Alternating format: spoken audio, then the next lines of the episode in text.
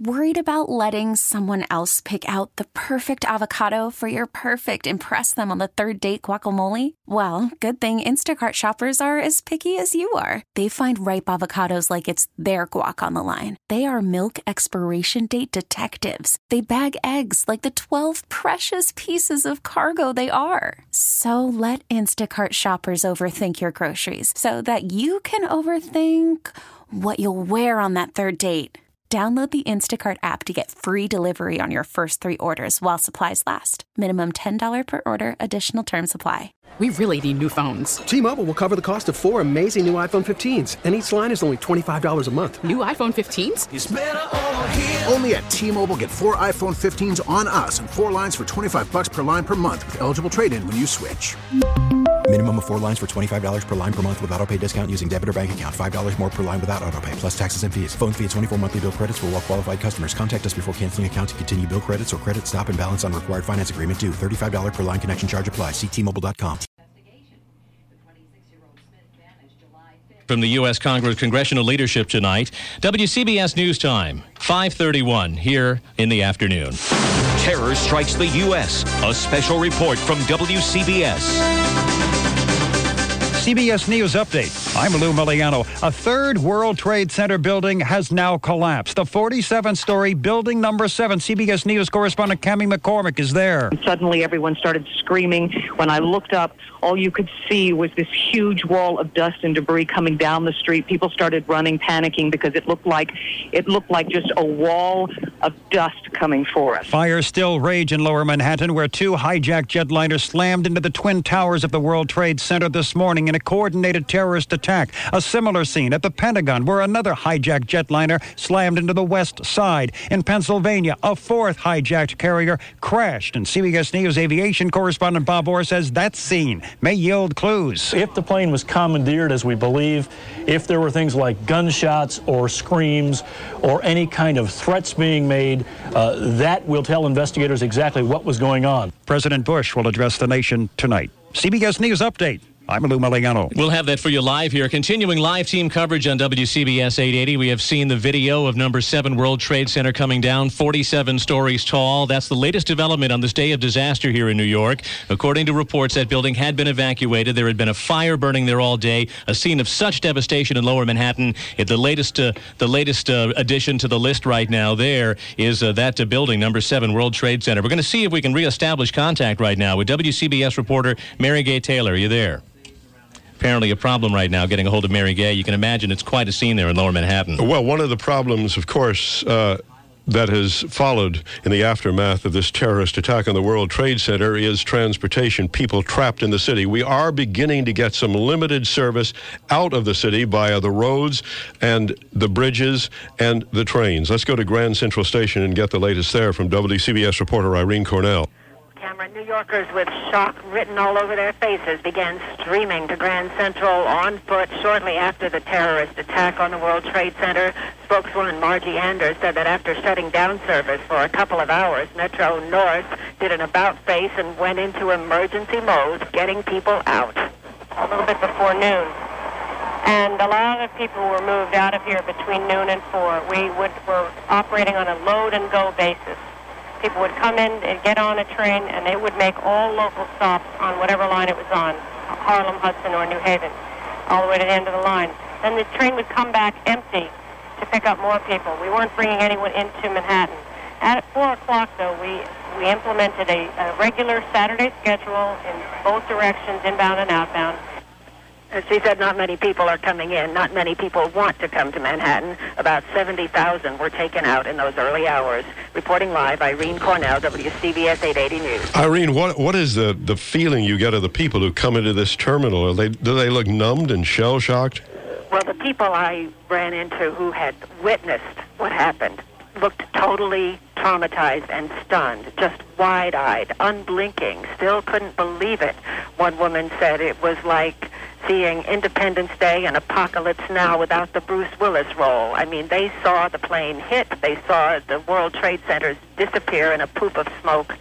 after seeing people leap to their deaths. Uh, people were just shocked at what they saw. As WCBS reporter Irene Cornell at Grand Central, and there's just one more point we might make about this because cell phone service was for a while spotty in New York City. Out there, there are frantic people, thousands and thousands of frantic wives, husbands, sons, and daughters wondering where their loved ones are who came to work in New York City today, and they could not call for the longest time to tell them they were okay. Yeah. And there are many of them who are going to be widowed or widowers after this event today.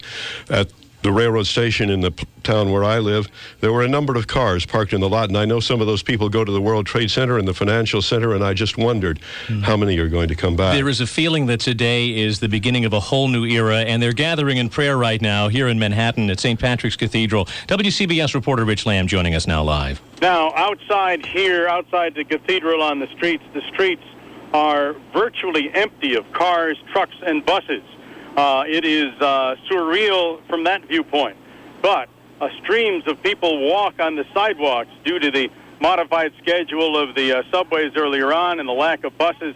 There are just tons of pedestrians around. And here at St. Patrick's Cathedral, cops surround the building. People are sitting on the front steps and just kind of staring into space, thinking about the events of the day. Presumably, Cardinal Egan uh, has, has just begun a mass uh, inside at which he will preach about the terror tragedy at the World Trade Center. The Cardinal uh, has visited victims of the uh, terror around Manhattan during the course of the day. Uh, he even said that uh, he held hands with, looked into the eyes of, and blessed a man who shortly thereafter died, saying that he could tell that the man was a man of faith and that he went in peace. Live outside of St. Patrick's Cathedral, Rich Lamb, WCBS 880 In the last couple of minutes, we received word that there are people trapped alive under the rubble there. And uh, yeah. That's coming from Mayor Giuliani. From Mayor Giuliani. So there are, he had said earlier there were survivors. He now says, yes, there are people trapped alive under the rubble. Presumably they were down in the basement or the sub basement when it all came cascading down. It's been a frantic day for those with loved ones in lower Manhattan. It's been a frantic day for the rescuers trying. And in, in the last few minutes, our developing story, we've been following you the loss of a third building in the World Trade Center complex. Building 7 gave way just a few minutes ago, 47 stories tall. There are reports that the building had been evacuated earlier. WCBS reporter Allison Keyes is live in lower Manhattan. It looks like a nuclear bomb just hit here for the third time today. Earlier today, when the Twin Towers collapsed, there was a huge cloud of debris, and that's pretty much what's happening now. When the building first collapsed a few minutes ago, you couldn't see anything in front of you except a, a cloud that looked like it was on the ground. There's now oh gosh, three or four inches of that white soot that has been floating around lower Manhattan since the Twin Towers collapsed earlier. Uh, they are hoping that now that that building has collapsed, they're going to be able to get rescuers into that area. They had they had pretty much pulled the fire and police out of that area for waiting for that building to collapse. Now they're hoping that they can get in and start get digging at that rubble and getting some of the people that may be trapped underneath out.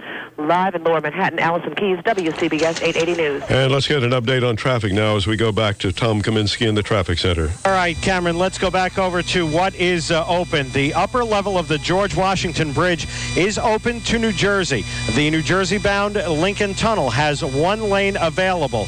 The Queens bound Midtown Tunnel is open. Queens bound 59th Street Bridge at this point is also open. New York Waterway Ferry Service is running. Metro North is running into and out of Grand Central. And Long Island Railroad running limited eastbound service out of Grand Central. Now, only emergency vehicles are allowed into Manhattan. To that end, the Holland, Lincoln, and George Washington Bridge closed inbound into Manhattan. Every approach into Manhattan from the Bronx, from Queens, from Brooklyn is closed. New Jersey transit trains running with very limited service, but no bus service at all at this point. Path trains at this point are still not running. Now, there are closings on the New Jersey side because of this. The Newark Bay extension of the uh, New Jersey Turnpike eastbound is closed from 14 through 14C. That as a result of the closing of the Holland Tunnel. The eastbound lanes of Route 3 are closed at the New Jersey Turnpike as a result of the Lincoln Tunnel closing. Route 80 eastbound express lanes are shut at the New at the uh, Garden State Parkway. Then everyone forced onto the New Jersey Turnpike. No one gets past 80 and 95 in Ridgefield Park as a result of the closing of the George Washington Bridge. Let's go back over to Craig Allen, WCBS Weather Center. Temperatures tonight will be down around 60 in the city, 50 to 55 for the suburbs, 45 to 50 in the chilly inland valleys.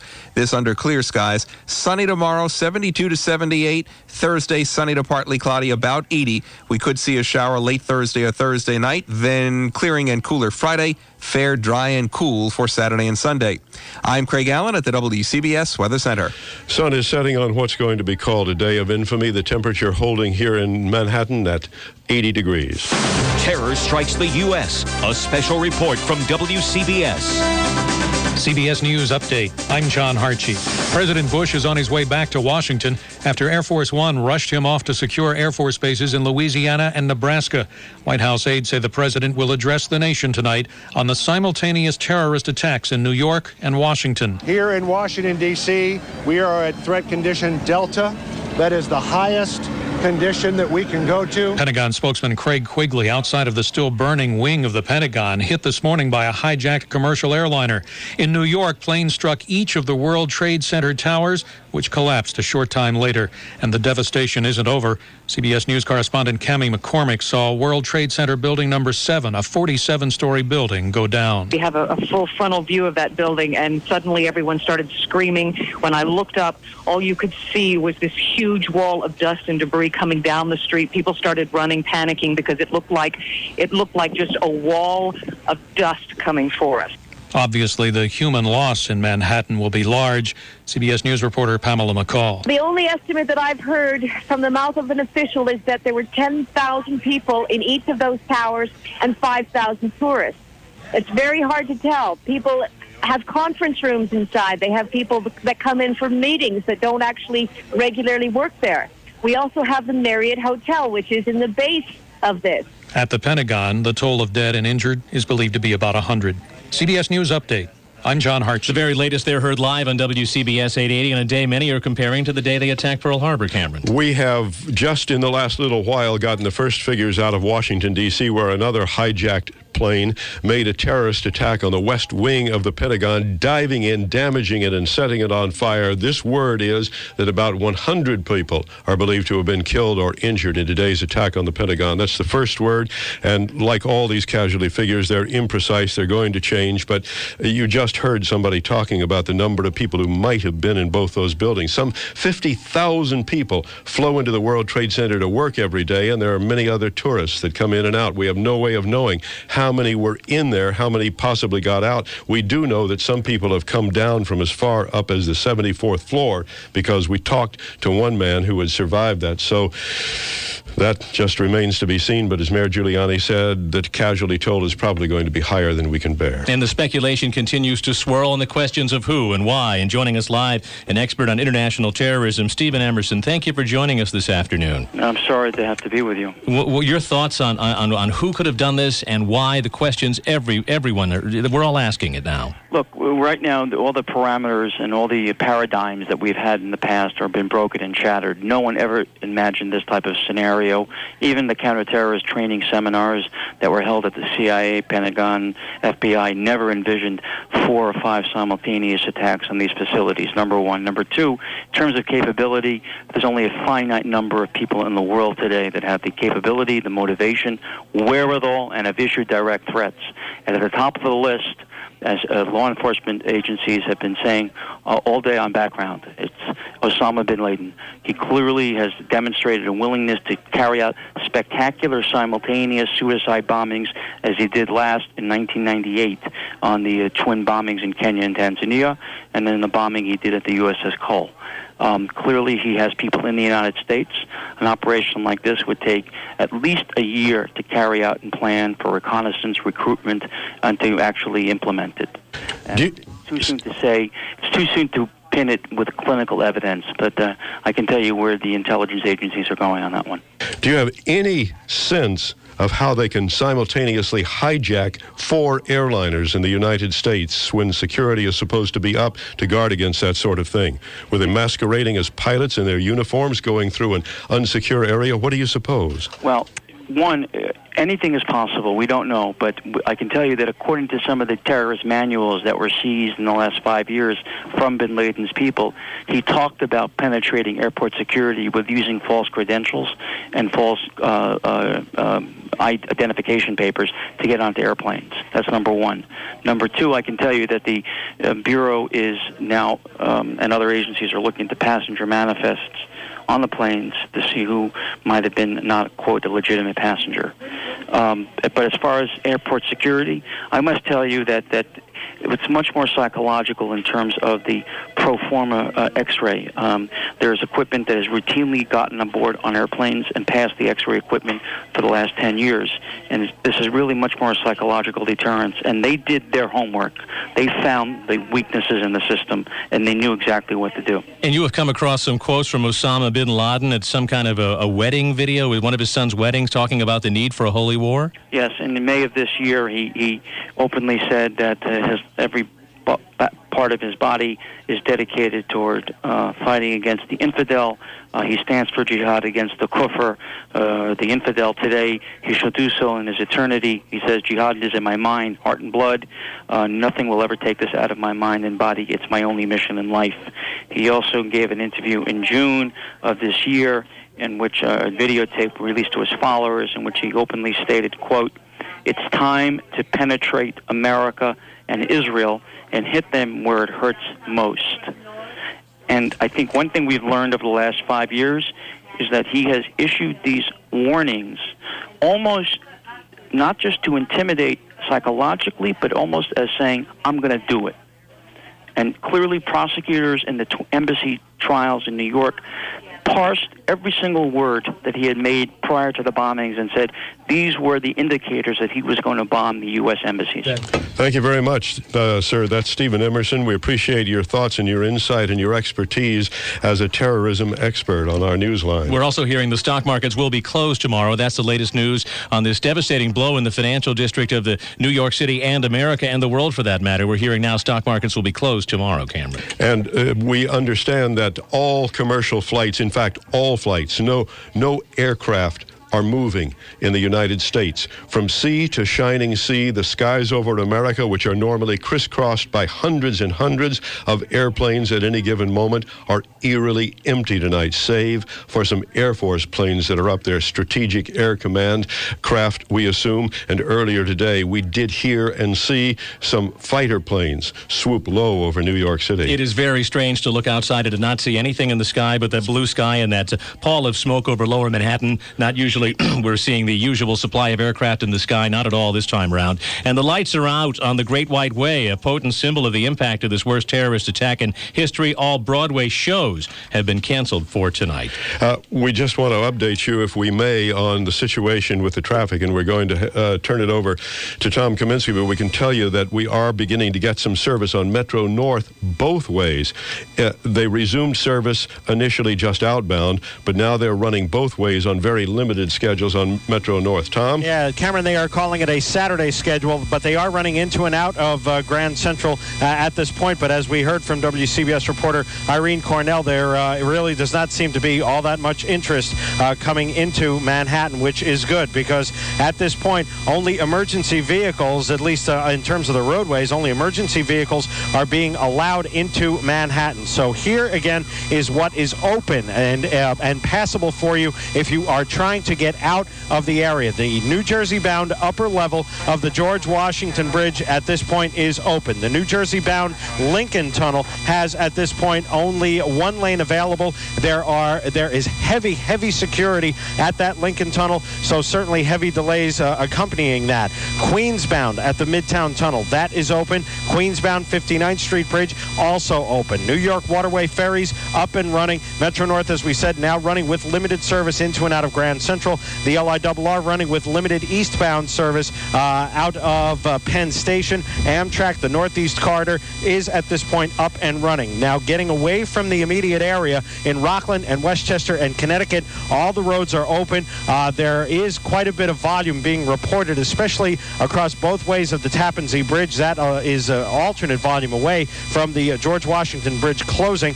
but again, at least all the travel lanes there are open. And in Connecticut, I 95 and the Merritt Parkway Parkway uh, running with delays. Uh, however, they are all open. Now, we do have closings in New Jersey and on Long Island. We'll update uh, all those closings in the next report. Right now, let's go back over to Craig Allen, WCBS Weather Center. Temperatures tonight will be down around 60 in the city, 50 to 55 for the suburbs, 45 to 50 in the chilly inland valleys. This under clear skies. Sunny tomorrow, 72 to 78. Thursday, sunny to partly cloudy, about 80. We could see a shower late Thursday or Thursday night, then clearing and cooler Friday. Fair, dry, and cool for Saturday and Sunday. I'm Craig Allen at the WCBS Weather Center. Again, outside right now, light and variable winds, clear skies, really nice looking afternoon out there with the sunshine above. We're at 80 degrees right now in Midtown. WCBS News Time, 550 on a Tuesday afternoon. Terror strikes the U.S. A special report from WCBS. CBS News Update. I'm Tom Foty. Still no firm word on the number of people killed or hurt in the destruction of New York's twin World Trade Center towers. But there are now estimates about the numbers at the Pentagon, also hit by a hijacked jetliner. About 100 people believed killed or injured in that attack. CBS News correspondent Bob Fuss. Witnesses said they first noticed the sound of the jetliner flying way too low over an Arlington neighborhood headed right to the Pentagon. This man works at the Navy Annex adjacent to the Pentagon and looked outside when he heard the plane looked up out the window, and a fireball exploded on the, the side of the Pentagon where the uh, heliport is. The building was severely damaged, but top military leaders and the Secretary of Defense remain in the basement emergency operations center. The plane that hit the Pentagon has been identified as American Airlines Flight 77, scheduled to fly from Washington to Los Angeles with 64 people aboard. Meanwhile, in New York, another building that was a part of the World Trade Center complex has now also collapsed. A late report from the scene from CBS News correspondent Cami McCormick. People started running, panicking because it looked like it looked like just a wall of dust coming for us. It was one of the most frightening experiences I've ever had. It, it, it looked like, because it's coming down all these side streets, I was on one of them, that there was no escaping it. It's, it's just this wall that's coming towards you. That collapse, in addition to the 110 story towers that fell not long after hijacked jetliners crashed into them. President Bush's reaction? Freedom itself was attacked this morning by a faceless coward and freedom will be defended. Mr. Bush to speak again to the American people later today. The military on its highest state of alert. States of emergency exist around New York, Washington, and elsewhere. Sports and entertainment events canceled. The financial markets will be closed again tomorrow. CBS News Update. I'm Tom Foty. Heard live here on WCBS 880. WCBS News Time is 552. Well, for the longest time, as you know, all egress from Manhattan was blocked. You couldn't drive out. You couldn't take a train out. You couldn't go through the tunnels. They weren't even letting some people people walk. But necessity is the mother of invention, and some people are improvising to get across the Hudson River. Let's update that now. WCBS reporter Peter Haskell. Yeah, apparently a problem there. You can imagine it's been difficult all day trying to get in touch with people and keep them on the line with matters of self. One of the few things that was running earlier on were the ferry boats. They they were taking ferry boats, and some people were going from the Battery in southern Manhattan by ferry to Staten Island, and then from Staten Island across into New Jersey. That was one of the circuitous routes they were following. Yeah. Uh, Peter was going to tell us about another waterborne mode of getting out of southern Manhattan and heading across the Hudson River to New Jersey, but uh, and we'll get back to him. Yeah, you know, in a time like this, in a situation like this, we're seeing that the oldest form of transportation over the rivers around the island of Manhattan is being pressed into full service. Stay with us here. You're listening to live continuing team, team coverage here on WCBS 880. Terror strikes the U.S. A special report from WCBS. We're learning no, more about what may have brought down the Twin Towers. Experts in skyscraper construction are talking about the heat. The speculation now is that the flames were fueled by those thousands of gallons of jet fuel and simply melted the building's steel support.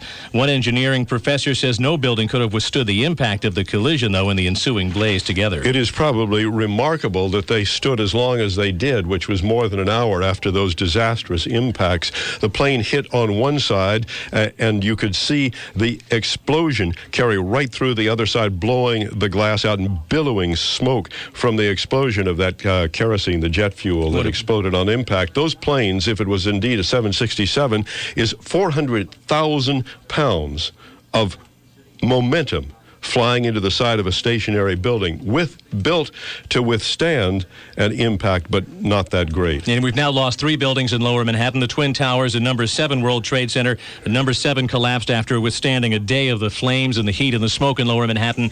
Number seven World Trade Center came down a little bit more than a half an hour ago now. The Connecticut National Guard has been put on standby, ready to deploy equipment and personnel to New York City if asked to help out. The State National Guard in Connecticut has dispatched several helicopters and has been asked to send its chemical unit from Stratford. A spokesman says there is heightened security at all bases and military installations in the state of Connecticut tonight. Uh, also in New York State, Governor Pataki has declared state of emergency, and he is sending 2,000 National Guard to New York City to help out. We have not been informed whether they have actually reached here or not, but some are stationed nearby. We're also hearing the stock markets. The stock markets will not be open tomorrow. And St. Vincent's Hospital in Manhattan says it needs help. Doctors are being asked to get in touch with St. Vincent's. Their number there is 212 604 3850. 212 604 3850. Nurses are being asked to call the number 212 604 8474. The hospital has set up a mental health helpline, and the number for that is 212 604 8220. The hospital has a family information center at the hospital, 7th Avenue between 11th and 12th Streets in Lower Manhattan. That information number at uh, St. Vincent's 212 604 7285. And we also understand that hospitals as far away from the city as New Haven, Connecticut, were also alerted to be ready to receive possible injured from this uh, attack here in New York City. WCBS News Time 555. Terror strikes the U.S. A special report from WCBS. This is Allison Keyes, about four blocks from what used to be the World Trade Center, where police and fire officials on the scene are telling me that at least 200 police officers and up to 250 firemen have been missing, some since the towers came down this morning, and others since the building collapse that just happened a few minutes ago, but most of them have been missing since the original explosion. Some of them were in the building helping people come out when the towers came down this morning. We're sending a cloud of debris through lower Manhattan. A third building just collapsed a few minutes ago, sending another cloud of debris. They're pulling people back further still for fears that a fourth building in the complex may collapse. We're live in lower Manhattan. Allison Keyes, WCBS 880 News. And again, Allison, those numbers at least 200 police officers, perhaps 250 firemen. Exactly. All right, WCBS reporter Allison Keyes there on the scene, the chaotic scene in lower Manhattan. This was supposed to have been the day that brought out voters, a day that brought terror instead to New York City. The primary was suspended not just in New York City on the mayor's race and the other local governmental offices that were up for grabs, but uh, all primary elections statewide on the orders of Governor Pataki today were suspended. They will be rescheduled uh, at a, obviously a later time. We don't know when that will be yet. WCBS News Time 557. You're listening to our live continuing team coverage, and the call has gone out for blood. The greatest need right now is for O negative, the so called universal donor, the supply of which is dipped perilously low. Lines have been stretching from the doorways of the, donate, uh, the uh, donation centers that are up around Manhattan. Uh, among them, the Citicorp Center on East 53rd Street on the east side of Manhattan, New York Blood Services at 150 Amsterdam Avenue. Winthrop University Hospital on Long Island is accepting blood until 8 o'clock tonight at its donor center at 200 Old Country Road in Mineola. WCBS News Time, 557. We want to check in right now. WCBS reporter Peter Haskell. Paul, we're down here at Chelsea Piers, and there, the pier at Chelsea Piers, and just north of here, Pier 63, there are party boats similar to the Spirit of New York that normally run uh, dinner cruises. They are being used to shuttle people across the river to Weehawken. When we understand there are more than 100 Academy buses waiting for folks to get to Weehawken that are going to various parts of the state. So the ferry lines, the party boats, and the bus companies all chipping in trying to help people. We have seen uh, some MTA buses dropping people off here, and folks are just waiting online. And the ferries are lining up. These boats are taking one after another, bringing people across the other side. Reporting live from Chelsea Piers, Peter Haskell, WCBS 880 News. More on the transit situation now as bring, we bring in WCBS traffic reporter Tom Kaminski. And that may certainly be the best way to do this. If you are in that area near the Hudson River, uh, try to take one of those ferries over to Weehawken. That will work. We now have a reclosing of the upper level of the George Washington Bridge. It had been open New Jersey bound. It has now been closed again. So Holland and Lincoln and GWB are in, uh, for uh, all intents and purposes, closed. There is one lane that is being alternately opened and closed at the New Jersey bound Lincoln Tunnel, but that is about it. Let's go back over to Craig Allen, WCBS Weather Center. Clear nights expected about 60 in the city, 50 to 55 for the suburbs, and 45 to 50 in the chillier spots. Not as cool tomorrow night.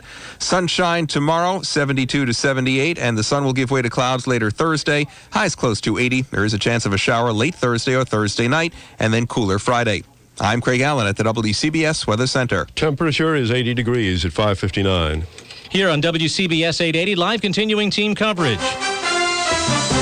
Good evening. This is Cameron Swayze. I'm Paul In our continuing coverage on WCBS 880. Any notion of America being invincible apparently perished in the monstrous rubble of the destroyed World Trade Center. A third building, number seven of the complex, collapsed about a half an hour ago. The Twin Towers crumbled after being hit this morning by two hijacked planes. Mayor Giuliani says people still are trapped in the rubble. Thousands are hurt and an untold number are dead. The mayor says the number is likely to be horrendous. 200 police officers, 250 firefighters are among the missing tonight. And the nation's uh, Uh, New York City and the nation are on full terror alert. Count on the global resources of CBS News for continuing coverage of the terror strike against the U.S. on WCBS New York and Infinity Broadcasting Station. WCBS News Time at the Tone, 6 o'clock. CBS News. I'm Lou Miliano. More than most of us can bear. How an obviously distraught New York Mayor Rudy Giuliani speaks of the casualties from today's coordinated terrorist attack on the Pentagon and the Twin Towers of the World Trade Center. Lower Manhattan look, looks like it was bombed uh, during the Second World War. Hijacked jetliners slamming into the high profile targets. 25,000 work at the Pentagon, 50,000 at the Trade Center. Now just a horrific pile of debris and rubble spreading out for blocks. Smoke still choking lower Manhattan with a third building, 47 stories tall, collapsing a short time ago as CBS News correspondent Pamela McCall watched. The building has just entirely collapsed before my eyes again. Another plume of smoke coming up. This was a brick based building. It came down inside of itself. Smoke again on the skyline. The building disappearing before my eyes. At the Pentagon, hundreds applauded as rescue workers placed an American flag in the rubble of the West Wing where the jetliner slammed to earth there, setting off fires that still burn, literally,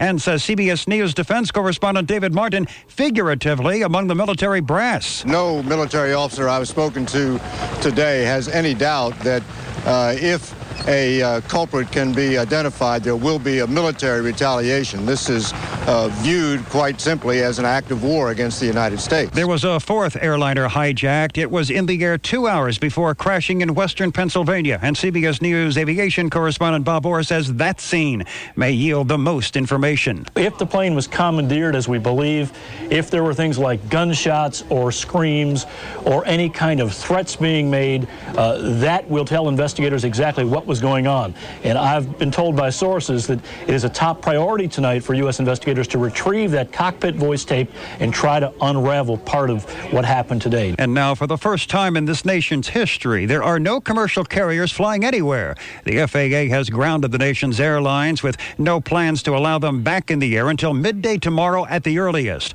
President Bush has been hopscotching across the country at air bases and is now on his way back to Washington to address the nation tonight. Make no mistake, the United States will hunt down and punish those responsible for these cowardly acts. There will be no trading tomorrow on the New York and American or NASDAQ exchanges. Also, the New York Mercantile Exchange, where energy futures are traded, is not expected to open. Reaction in the Middle East from CBS News correspondent Robert Berger. Thousands of Palestinians poured into the streets of the West Bank town of Nablus to celebrate the attacks. Demonstrators distributed candy, gunmen fired into the air, and marchers waved Palestinian flags. Several embassies in the Middle East have closed indefinitely. The State Department says embassies worldwide wide should take whatever precautions they need. This is CBS News.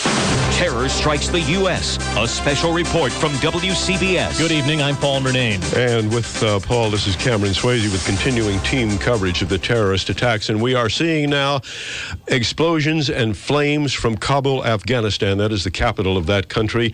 Uh, there is a report that bombs are falling on Kabul it is believed that the terrorist Osama bin Laden, who is uh, suspected of being behind today's terrorist attacks, is being harbored in Afghanistan. Afghanistan earlier, the official government there, the uh, fundamentalist Islamic Taliban, had said that they did not have Osama bin Laden in their country and that they did not support this sort of terrorist action against the United States. Again, a big fireball rises over Kabul, Afghanistan, that we can see on television right now.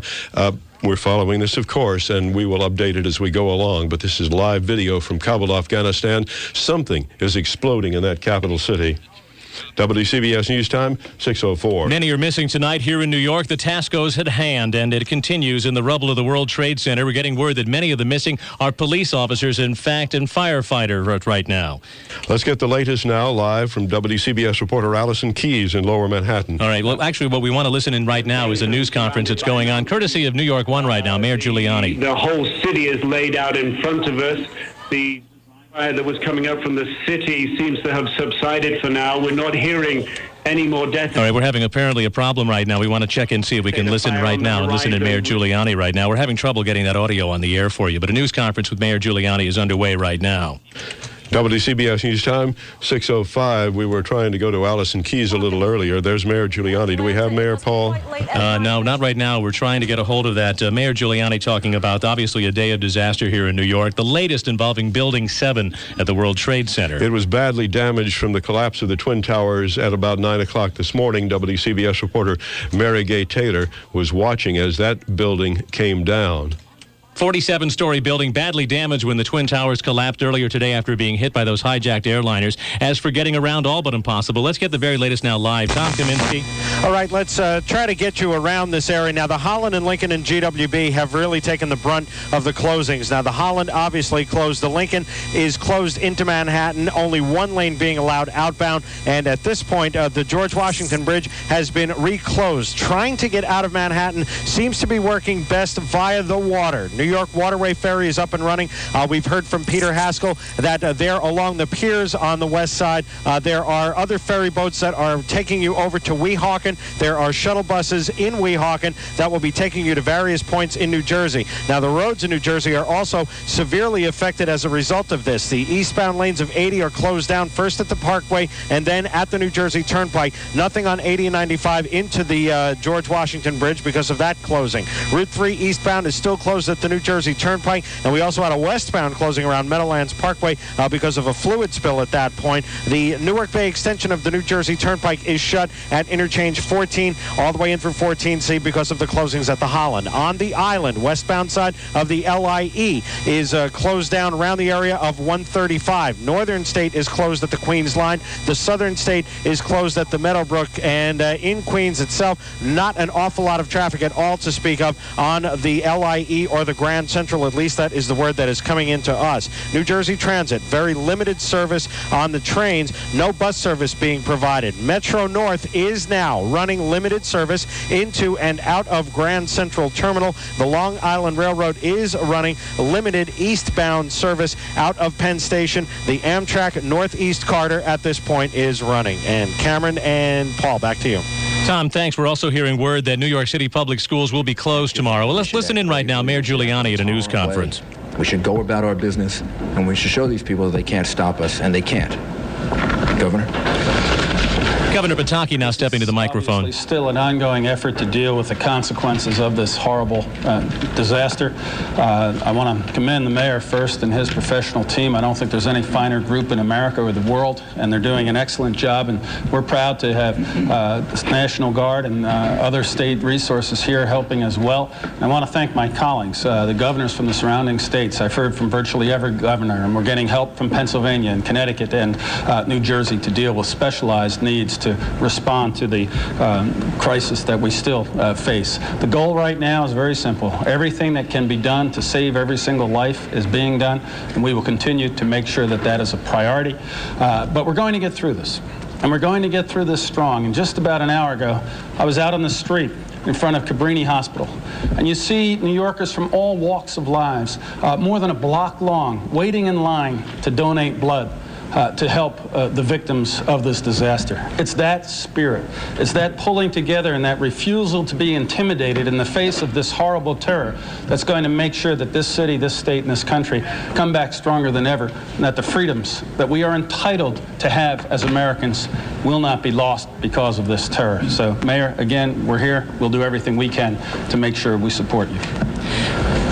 Live coverage on WCBS 880. We want to listen in right now. CBS 2 covering uh, what we've seen, these explosions in Kabul, Afghanistan tonight. Live coverage, CBS 2, and a report from CNN that they're airing right now. We're seeing in just about the last 10 minutes. We have been hearing these reports from CNN correspondent Nick Robertson on the ground in Kabul of an explosion you see on the right side of your screen about a third of the way over. The flames of fire, they were quite large just a short time ago, seem to have simmered down, but again, we're just not seeing very much of this because it's uh, the video phone. Again, Nick Robertson saying that they had seen tracers going up as well. Uh, they have been listening and hearing the possibility of additional explosions elsewhere. They're trying to follow that, but it's a little bit hard to tell. Again, it is 2.30 in the morning in Kabul. And uh, Nick Robertson continues to watch there. Now let's turn to Judy Woodruff.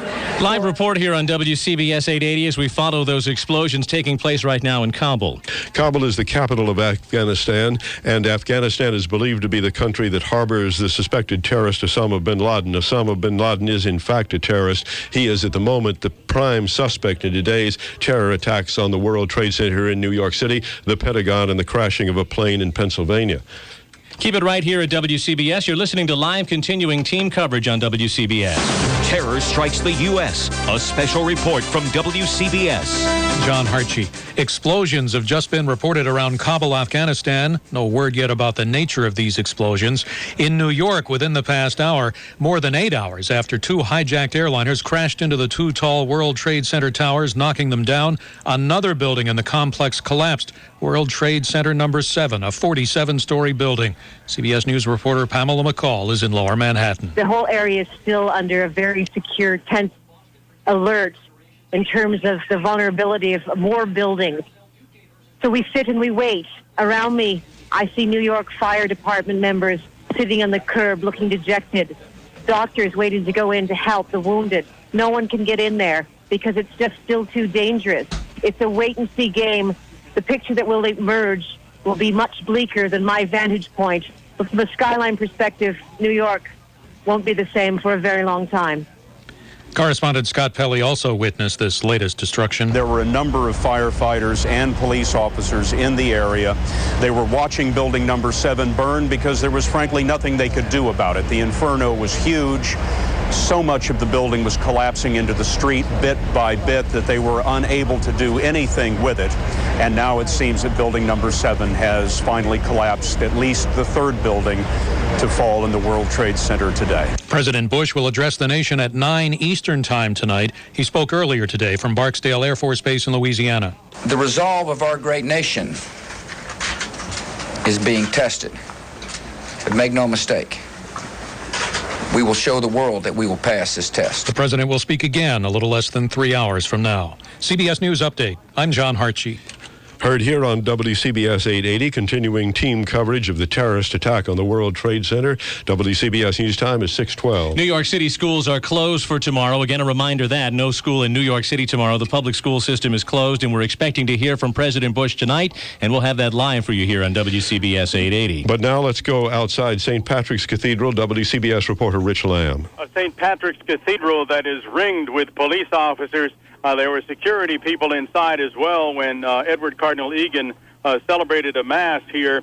Uh, he praised rescue workers, doctors, and nurses for, as he put it, caring for those coming from the ruins of lower Manhattan. And the Cardinal admonished New Yorkers as well.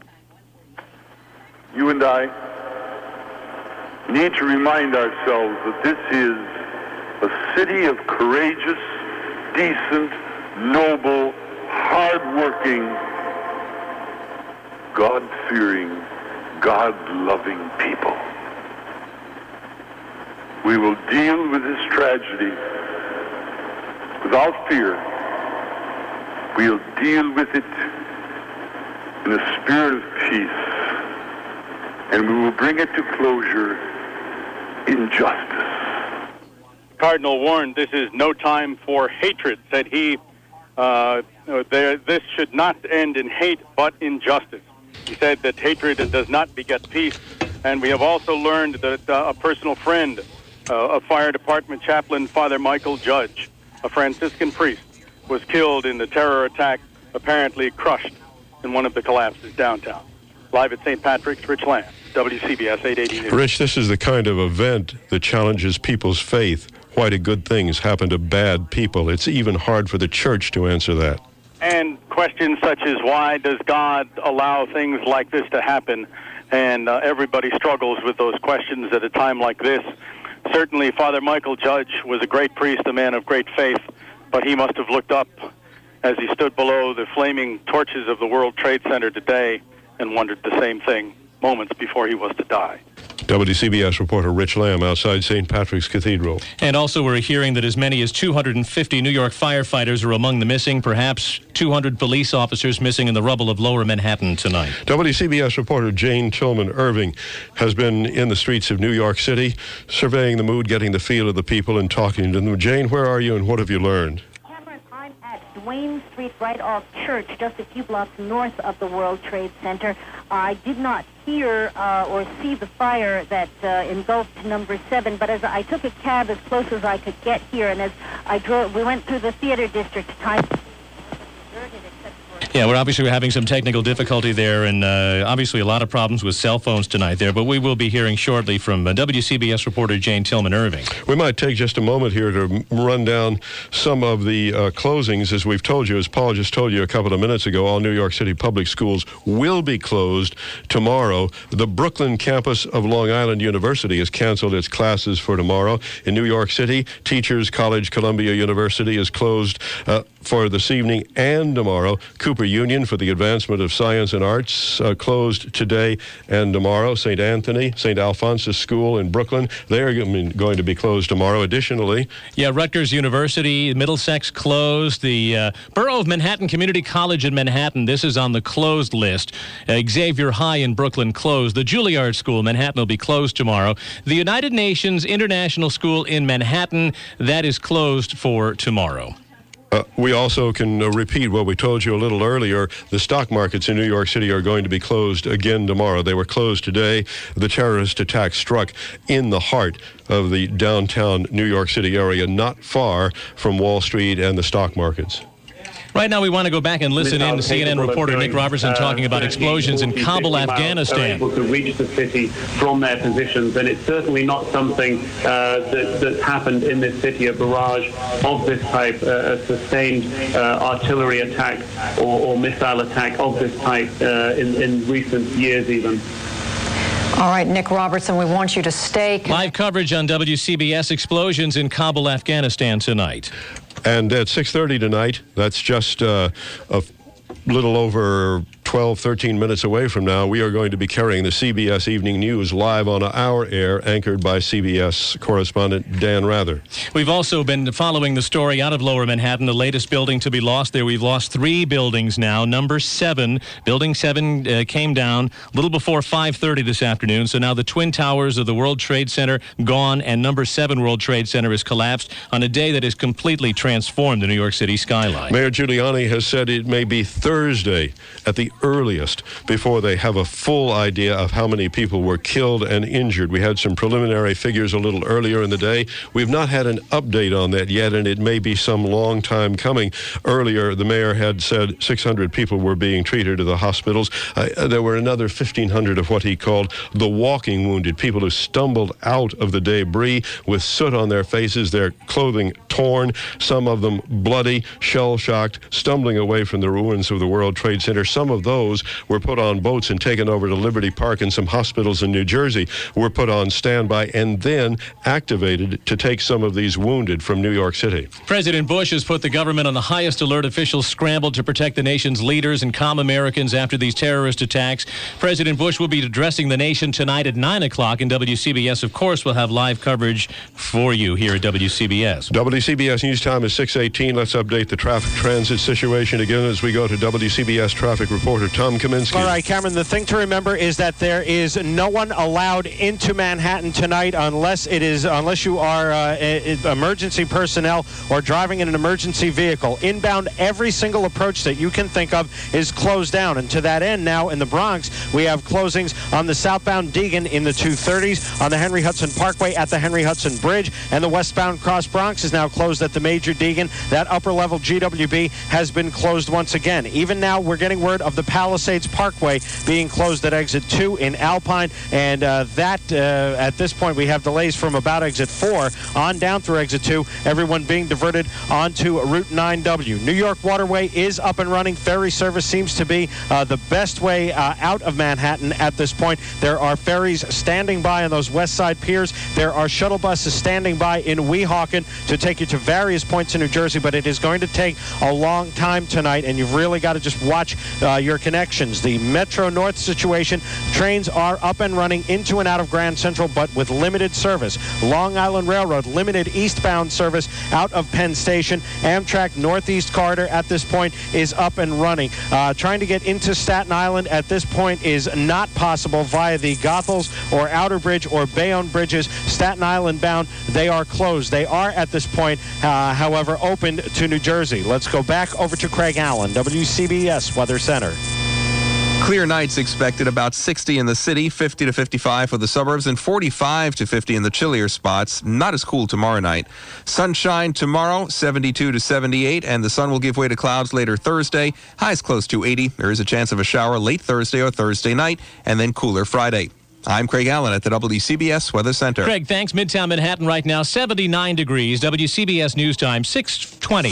Terror strikes the U.S. A special report from WCBS. CBS News Update. I'm Tom Foty. As the search and rescue and body counts continue in a still shocked New York, Washington, and Pennsylvania, explosions are now reported in the capital of Afghanistan. BBC reporter Nick Robertson is there. What appears to be the sound of large missiles incoming and landing in the city. Certainly a big fire on the horizon of the city at the moment, uh, and certainly anti-aircraft fire uh, coming up from the city and rockets being launched uh, and flying across the horizon. The reports of a possible, and we emphasize possible, U.S. retaliatory raid on Afghanistan's capital so far unconfirmed, and they could be due to other causes. We expect to hear soon from Defense Secretary Donald Rumsfeld and later on from President Bush. Afghanistan is believed to be the hiding place of Islamic militant Osama bin Laden, the focus of much of the suspicion following this morning's series of hijacked jetliner attacks that brought down New York's 110 story high World Trade Center towers. This construction worker saw it happen. First, everybody started trampling everybody, and then they said, stop, stop, and take it easy. And everybody walked down normally, peacefully. And there was all kinds of smoke coming from the other end.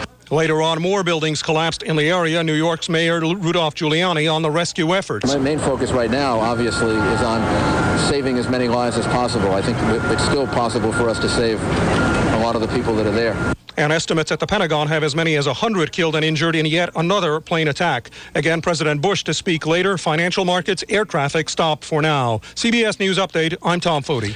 Here, here on WCBS 880, WCBS News Time 622 with Paul Murnane. This is Cameron Swayze. In the last minute or so, we've gotten word that the Port Authority bus terminal is going to be closed indefinitely. We do have some trains running in and out of New York City. Metro North has limited service. Let's go to Grand Central Terminal for an update update from WCBS reporter Irene Cornell.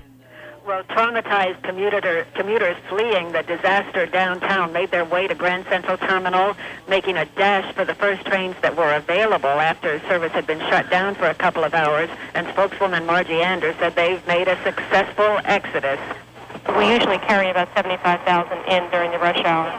So I'd say that we've already taken the vast majority of them home this was the place people wanted to be, just to get here and get out. Yes, I'm sure that's true. We did have to evacuate the building a couple of times, and uh, we also restricted entrance to just the main 42nd Street door.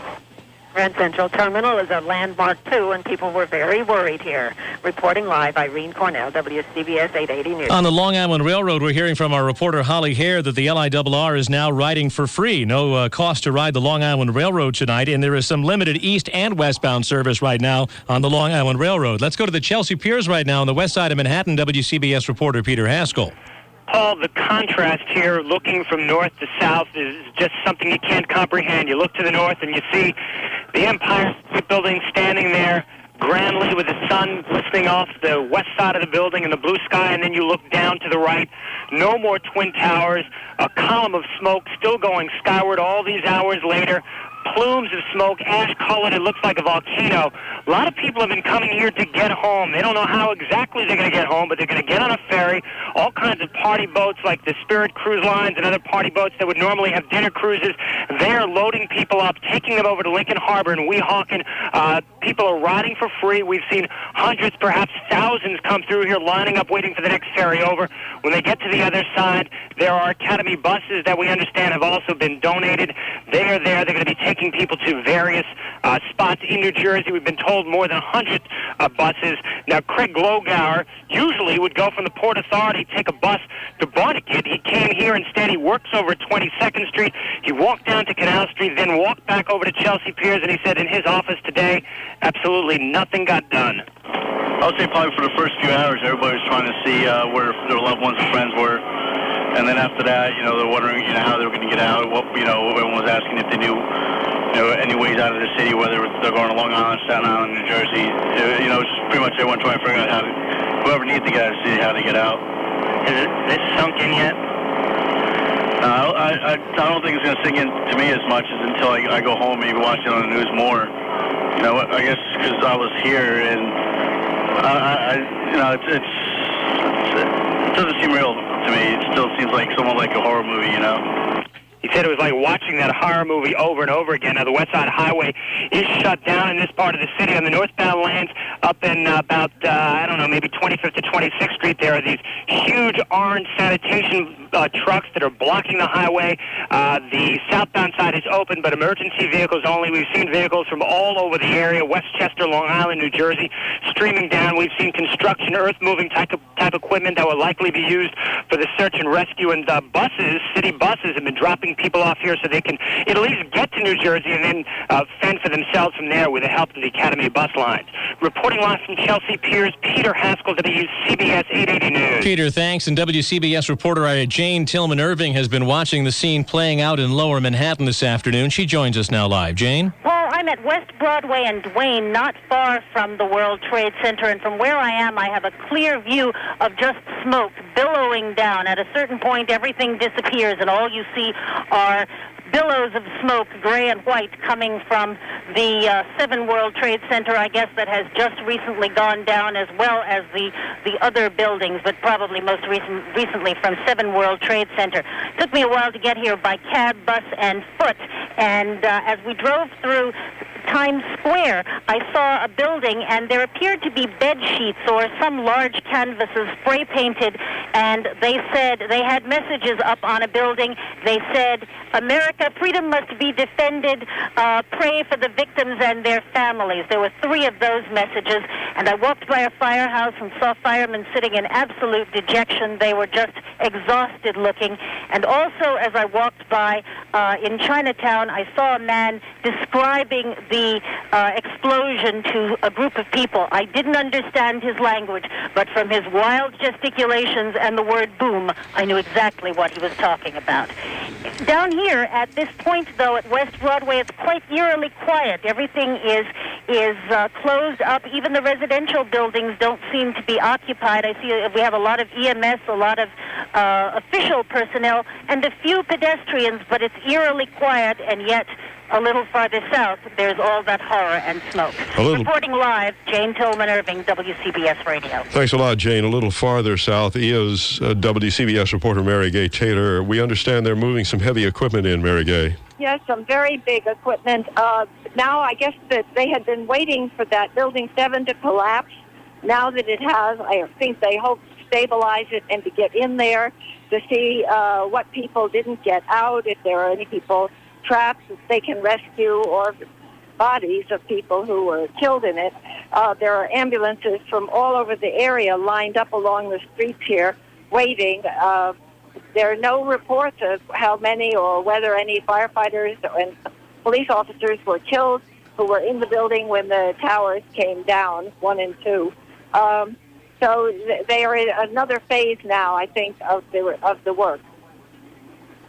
WCBS reporter Mary Gay Taylor joining us live. Right now, WCBS News Time, 628. Let's get a traffic update as we go to WCBS reporter Tom Kaminski. All right, and Cameron, let's go back to the rail situation. The Long Island Railroad with an update now. There is now limited service in both directions, into and out of Penn Station. And according to what we have been told by the LIRR, the service is now free of charge on the Long Island Railroad. They want you to get to wherever you need to get to. And uh, there is limited service into and out of Penn Station on the LIRR. Also limited service on Metro North both ways into and out of Grand Central. Uh, still charging for that, uh, but at this point, at least there is service available.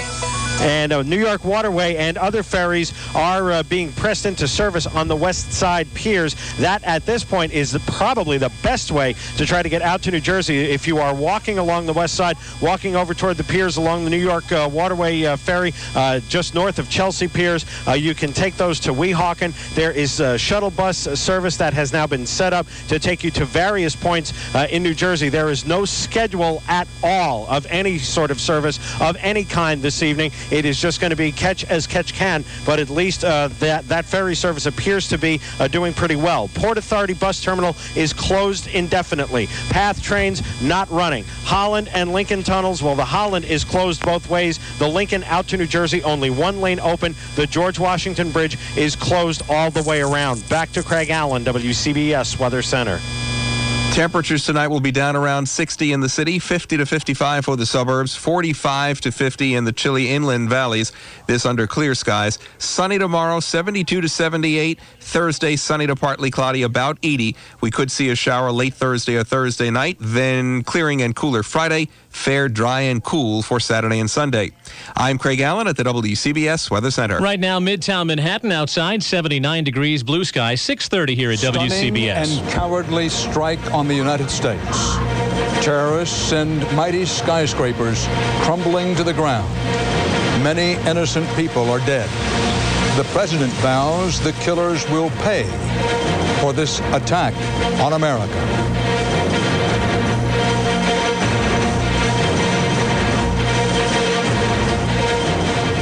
September 11th, 2001. You will remember this day as long as you live. Good evening again. This is CBS News continuing coverage of the attack on America. A series of coordinated terror strikes today at this country, its people, our freedom. Strikes that came without warning. Four U.S. commercial jetliners were hijacked. Two crashed into the World Trade Center here in New York City and sent the giant twin towers filled with workers crumbling to the ground. A third hijacked airliner slammed into the seat of American military power, the Pentagon. The fourth hijacked airliner, target unknown, but possibly a target intended in or near Washington, went down in southwestern Pennsylvania. Here's what's happening at this hour. As the evening goes on and night begins to fall in New York and Washington, brave rescue workers are searching desperately for victims in the rubble of the World Trade Center towers and a third building around the World Trade Center that also collapsed. 50,000 people generally work in the World Trade Center. A count of the dead still a long way off. Emergency operations are also continuing at the scene of the crisis at the Pentagon in Pennsylvania. There were well over 250 people on the four crashed planes. In contrast to the chaos on the ground, the skies are eerily quiet because the FAA has grounded all civilian aircraft at least until noon tomorrow. There is unprecedented security around the leadership of the U.S. government. President uh, George W. Bush will address the nation from Washington. We're now told at 9 Eastern Time this evening. And that will be roughly two and a half hours from now. The president will address the nation. The president has put the U.S. military on high alert worldwide. President Bush vowed that the United States will find and punish whoever's behind what he described as, quote, these cowardly acts. Early speculation, underscore the word speculation, centers on Osama bin Laden. We have mobilized the full resources of CBS News to bring you clear, accurate coverage of this day that will live in infamy. CBS News correspondents and producers are deployed throughout the country and around the world. We begin here in New York City, ground zero for the attack on America. This day's horrific events began with the familiar turbine whine of jet engines over New York City, but this Boeing 767 was too low and not in the regular flight pattern. It was aimed straight for the massive twin towers of the World Trade Center. CBS's Byron Pitts is on the scene tonight. Byron? Dan, without exaggeration, this part of Manhattan looks like a battlefield. We have seen blood. We have seen body parts. We have watched people die in front of our eyes. This was terrorism like we in America have never seen before. 8:48 a.m. Mayhem in Manhattan. We saw a plane coming very low, and everyone said, wow, that plane is very, very low. Come on, guys, keep moving. I was walking to work, and all of a sudden, I see a jet crash into the first tower. An American Airlines flight loaded with 92 people crashes head on into the North Tower of the World Trade Center. And then we heard the crash. We ran to the window. into the building. It went into the trade and center. said, hit the trade center. We, We saw ran the out. shrapnel fall, and then we said, get out. And minutes later, oh, there's another one. Another plane just hit. right. Oh my God. Another plane has just hit. I heard a roar and I looked around thinking that it had to be a helicopter and I looked up and I saw the second plane hit. a second commercial plane, a United Airlines jet, also hijacked, carrying 65 people, plows into the South Tower. First one we thought was an accident. When we heard there was a second one, we definitely thought it was terrorism. On the ground, witnesses could not believe their eyes. 70 stories up with the building burning. Reason gave way to desperation. New York's bravest never had a chance. We really never even got to uh, clo- close that close to the building. An explosion blew and it, it knocked everybody over. Less than an hour later, the South Tower came crumbling down. It collapsed. The top floors collapsed down. I saw it blow, blow and then ran like hell. Thank God. I'm 69, but I can still run. but it was far from over. Uh, tower 2 collapsed into Tower 1. Within minutes after that, we were ordered out. When the dust settled, signs of life started to emerge. Chaos. It's just chaos out here. It really is. So the Twin Towers fall. It's amazing. It's crazy. Can't believe this shit is happening. I really can't. It's nightmares. Armageddon right here. This was the worst act of terrorism on U.S. soil, but not the first attack on the World Trade Center. Eight years ago, terrorists set off bombs in the basement in an effort to take down the two towers. They failed. Today, mission accomplished. I tell you what, it's a, a sad day for America. It really is. By 2 o'clock this afternoon, firefighters and police officers and paramedics by the hundreds stood by, many of them feeling helpless. There was nothing they could do at this point because the building was still unsecure. Our main priority is to get in, do a search and rescue, look for survivors, and then clean up uh, what's left. Uh, and we can't do that until the building is deemed safe. Ankle deep in debris and despair, rescue workers waited. Some had relatives of their own inside. One police officer told me her sister worked here on the 40th floor, due in at 9 a.m. She was always early, she said. Always. A sign on a paramedic's van spoke volumes. We're going to do the best that we can to get people out of there, get into the hospital, get back in line, go back out there and do it again. New York Port Authority Police Chief William Hall choked back tears. For him, this was no longer just work. On a personal level, because I know that these are all your men and it's, it's a business, but I'm sure that a lot of these guys are your friends. How you Not holding a up? business now, it's personal now. Sir? It's personal now. We have to get them. Back live, we have had little relief here. Take a look at this. About an hour ago, World Trade Center building number seven collapsed. A 42-story building, weakened by the devastation that had occurred earlier today. No word of any casualties in the building. It was the one calamity that was not a surprise. Police had evacuated the area hours ago. Fearful building number seven would indeed fall down.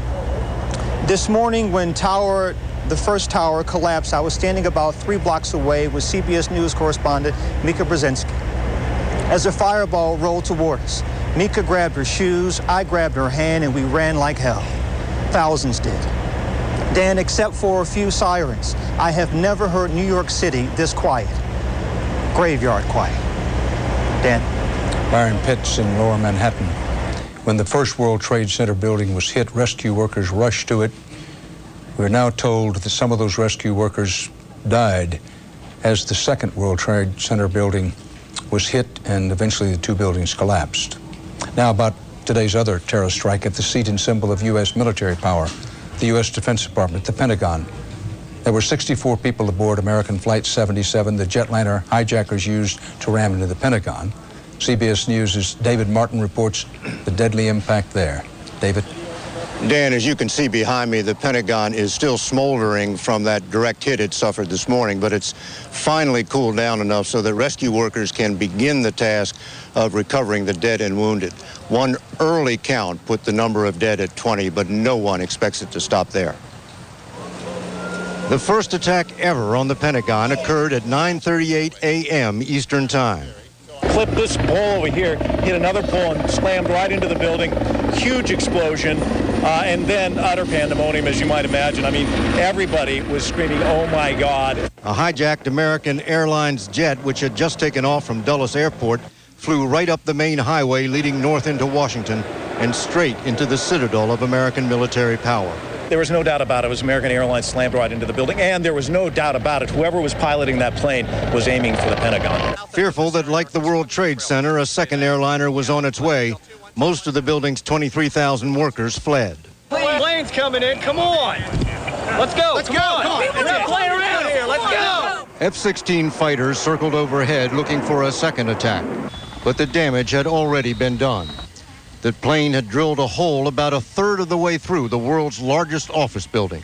The wounded were rushed to nearby hospitals as the fire spread and an entire section of the building collapsed, trapping many, many more inside.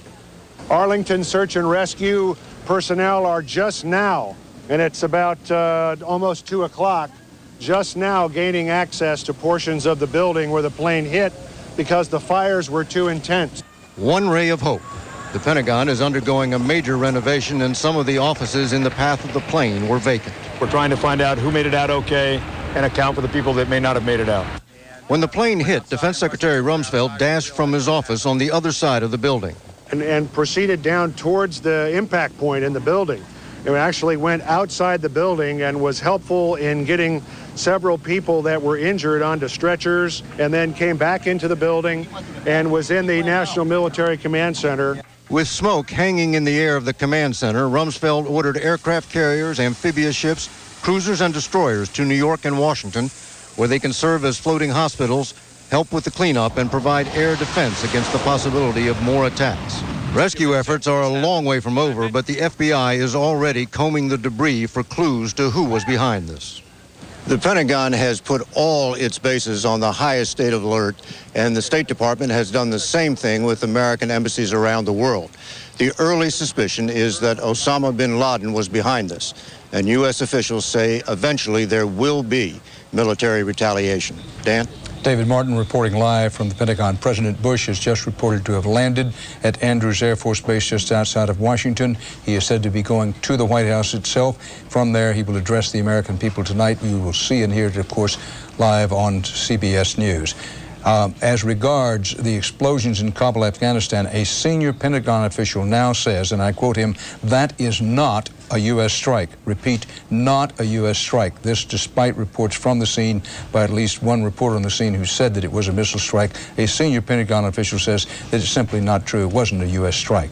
Now, to punish those behind today's attacks, the United States and its people must first determine who they are. We are a country that believes in facts and the pursuit of facts.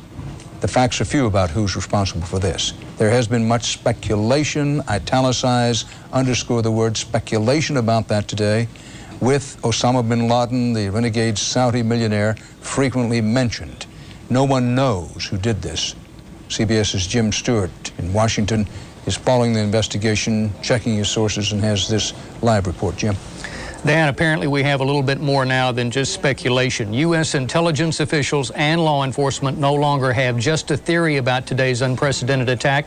They now have some evidence, and it all points to Osama bin Laden. Sources tell CBS News that hours after the attack, intelligence agents detected what one official is calling significant indicators that the suicide planes were hijacked by members of Al Qaeda, the terrorist group that reports to bin Laden. Sources describe the intelligence as communications intercepts but would not provide any details. It's not definitive, said one official, but it is persuasive. Sensing that bin Laden would quickly become a suspect, Afghanistan's ruling Taliban party, which has been giving him safe refuge, called a press conference. We do not allow Osama bin Laden to operate from our land, the Taliban said, warning the U.S. not to take any, quote, speedy actions to retaliate. Meanwhile, law enforcement sources said there had been no credible claims for the joint attacks and that intelligence had picked up no specific threats aimed at targets inside the United States before the attacks took place. Within minutes of today's attacks, officials were pointing to the 1993 bombing of the World Trade Center by a group with ties to bin Laden, citing it as proof that bin Laden has never given up on his dream to destroy the symbol of America's economic power. And in recent months, analysts say bin Laden has only become more and more sophisticated in his attempts to strike at the United States. They point specifically to his simultaneous attack on two U.S. embassies in East Africa. They also went directly against a U.S. destroyer, which was heavily guarded, and they did put a hole in that ship, the USS Cole. So they have a track record of conducting attacks that one would think they might not be capable of. Late today, the U.S. intelligence community was rapidly sorting through a priority list of potential suspects within the U.S. for electronic eavesdropping, with sources saying the number may reach into the hundreds.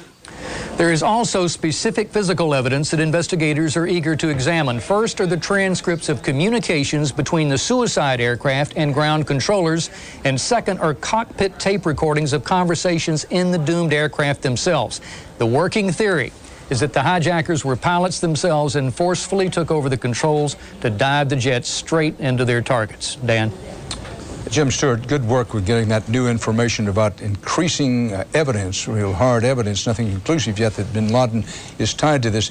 But do U.S. intelligence officials know where bin Laden is? Still in Afghanistan, Pakistan, Baluchistan? Do they have any idea? As recently as the beginning of the week, they had uh, reason to believe that he was hanging out in the two locations that he has most frequently been at in. Uh, in Afghanistan, and that's the cities of Jalalabad and Kandahar.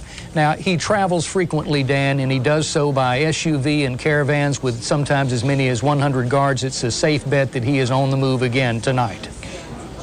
United and States Secretary of Defense, thank you, Jim Stewart. U.S. Secretary of Defense Donald Rumsfeld has begun a briefing at the Pentagon. We pick it up in progress live.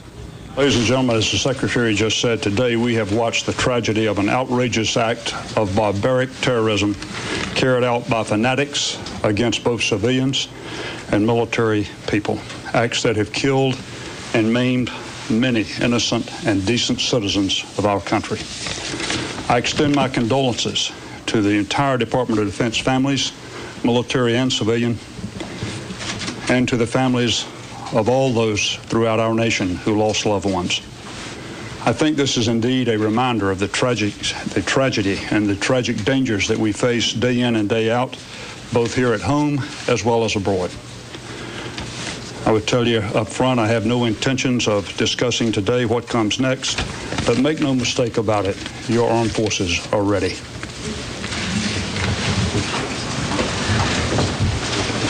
Chairman. Chairman of the uh, Senate Armed Services Committee, Carl Levin.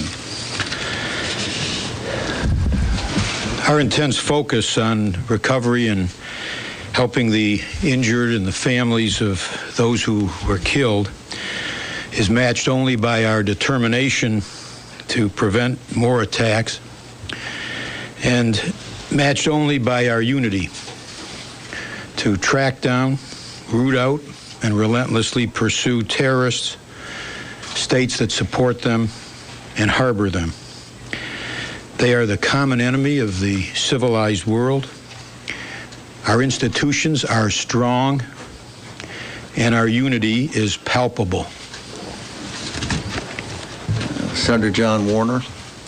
Thank you. As a past chairman uh, preceding Carl Levin, I can assure you that the Congress stands behind our president, and the president speaks with one voice for this entire nation.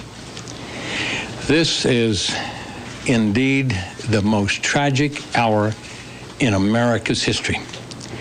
And yet, I think it can be its finest hour as our president and those with him, most notably our Secretary of Defense, our chairman, and the men and women of the armed forces all over this world uh, stand ready not only to defend this nation and our allies against further attack, but to take such actions as are directed in the future in retaliation for this terrorist act. A series of terrorist acts unprecedented in world history. We call upon the entire world to step up and help because terrorism is a common enemy to all. And we're in this together. The United States has borne the brunt, but who can be next? Step forward and let us hold accountable and punish those that have perpetrated this attack. Again, I commend the Secretary, the Chairman, and how proud we are. We spoke with our President here moments ago. He's got a firm grip on this situation, and the Secretary and the General have a firm grip on our armed forces and in communication of the, the world over. Thank you very much. We'll take a few questions and uh, then we'll adjourn. Charlie. Mr. Secretary, did you have any inkling at all, in any way, that something of this nature and something of this scope might be planned? Uh, Charlie, we, we don't discuss intelligence matters. I see. And how and how how would you respond if you find out who did this? The uh, obviously the president of the United States has spoken on that subject, and those are issues that he will address in good time. Mr. Yes. Secretary, we are we are getting reports uh, from CNN and others that there are bombs exploding in Kabul, Afghanistan. Are we at the moment striking back? And if so, is the target Osama bin Laden and his organization? I've seen those reports. Uh, they, in no way, is the United States government connected to those explosions. What about Osama bin Laden? Do you suspect him as the prime suspect in this? Uh, it's it's it's not the time for discussions like that. A show of bipartisan support and solidarity at the Pentagon with Secretary of Defense uh, Rumsfeld uh, orchestrating this bipartisan appearance by members of Congress and General Hugh Shelton, uh, the chairman of the Military Joint Chiefs of Staff in Washington. That'll go on for a bit, but the Secretary of Defense uh, never noted for uh, uh, talking a lot on this crisis circumstances, making clear he wasn't going to say a lot about what's going on. President Bush condemned the terrorist attacks. He vowed to bring those responsible to justice when it is determined who did it. The president is now back in Washington, uh, headed at last report for the White House itself. He intends to address the nation from Washington this evening. We expect that at 9 o'clock uh, Eastern Time. That'd be 8 Central, and of course 6 p.m. Uh, on the West Coast. CBS News Chief White House Correspondent John Roberts has the latest. John? Dan, even as the president makes his way back to the White House, the administration is still trying to come to grips with the scope of this tragedy. Secret Service sources tell CBS News that this indeed was was just like Pearl Harbor. There was nothing on their threat assessment, no warning that this was coming. The president was in Florida when word of the attacks first broke. Reading with a group of elementary students, Mr. Bush was stopped cold when his chief of staff delivered the news. Move everybody across the street. Moments later, in Washington, an urgent call to evacuate the White House. I'm told that a plane went Where? into the Pentagon and they're chasing us off the Where? grounds here. It was an extraordinary scene as staff and the press corps were rushed from the grounds. If the Pentagon had been targeted, the Secret Service feared the president's home could be next. Get everybody back. Everybody back. Fire trucks took up positions on Pennsylvania Avenue while SWAT teams stood vigil from the roof. Police sealed off a two-block area around the White House. The only ones left inside the mansion, the vice president and his national security team coordinating a response to the crisis from the Situation Room. With a continuing threat in Washington, service would not allow the president to return and had him fly immediately to the security of Barksdale Air Force Base in Louisiana. Freedom itself was attacked this morning by a faceless coward The full scope of the tragedy now apparent, Mr. Bush addressed the nation and vowed these acts of terrorism will not stand. Make no mistake, the United States will hunt down and punish those responsible for these cowardly acts. From Barksdale, the president headed for Offutt Air Force Base in Nebraska, home of the Strategic Air Command, where he conferred with his national security staff about how to proceed. Confident that the White House had been secured, he then headed back for Washington, determined to send a signal to the world that America would stand strong in the face of these horrible acts. And Dan, some more tough talk tonight from the president ahead of his address to the nation. A report just filed from aboard Air Force One.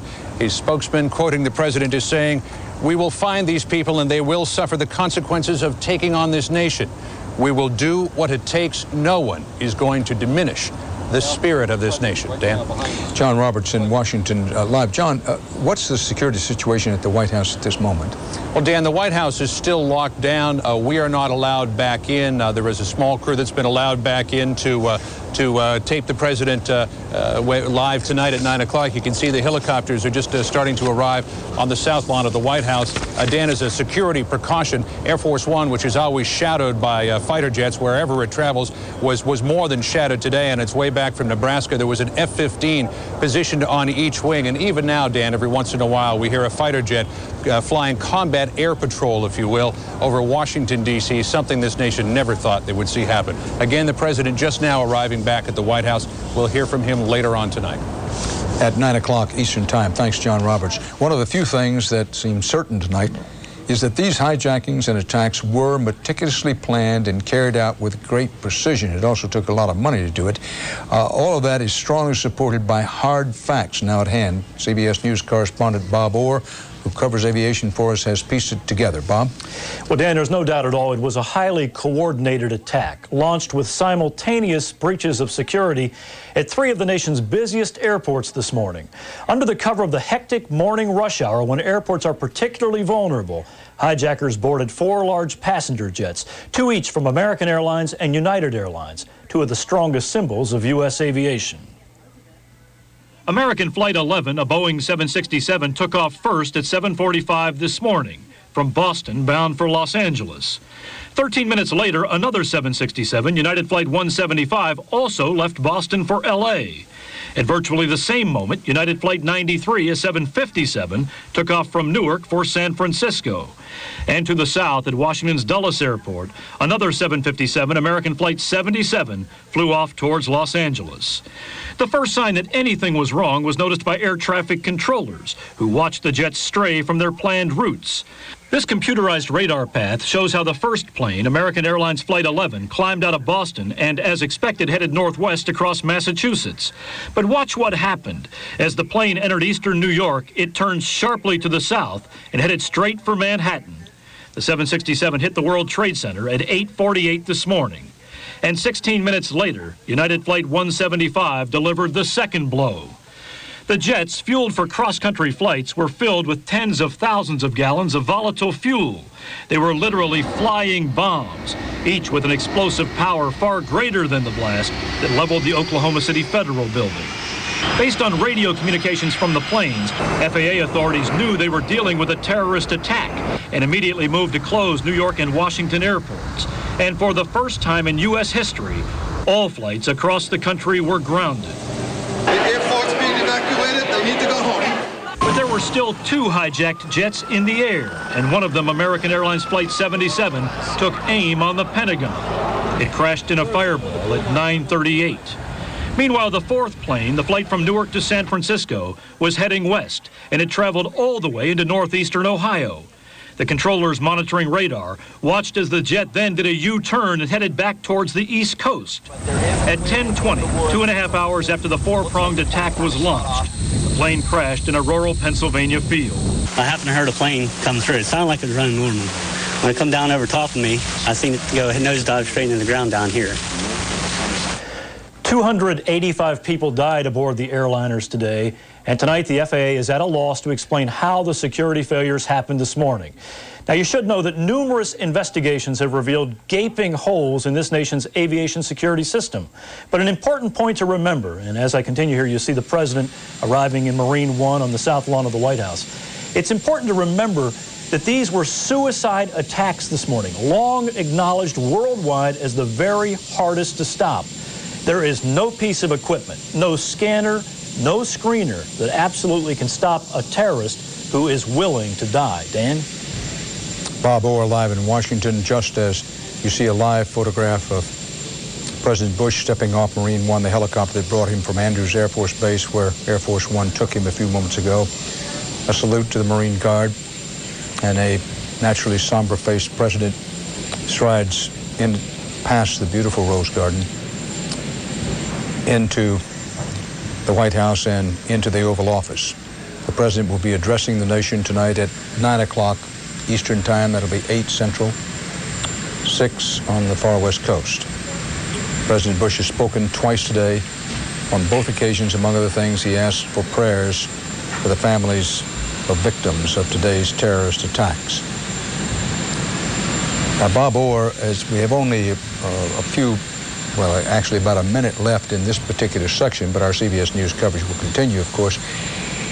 There was this report from Barbara Olson, the wife of the U.S. Solicitor General, who by telephone from the hijacked plane that eventually hit the Pentagon described some of the hijackers as having knife-like equipment. What's that all about? Well, Dan, I think it could be critical in understanding how the security was breached. Remember, at airport checkpoints, there are two main pieces of equipment.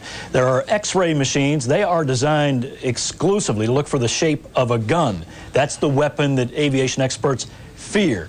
Also, there are magnetometers, metal detectors, and they are designed to pick up any metal, also a gun. But imagine for a moment, we heard uh, apparently that Barbara Olson radioed they were using knife-like devices. Uh, what if these were made of some other hard material, some kind of plastic? What if they were disguised as fountain pens or secured somewhere on the body of the person or within a briefcase? They would not automatically set off the kind of alarm bells that a gun would set off. And in order for these attacks to have been uh, promulgated simultaneously, it might go a long way to explain how they were able to breach the system three different places at once. Dan? Bob Orr in Washington. Now you're watching continuing CBS News coverage of the attack on America. Terror strikes the U.S. A special report from WCBS. Good evening. Tonight here in New York, a night in which America has been attacked by terror. I'm Paul Murnane. And this is Cameron Swayze. WCBS News Time, 7 o'clock. The number of casualties will be more than any any of us can bear ultimately.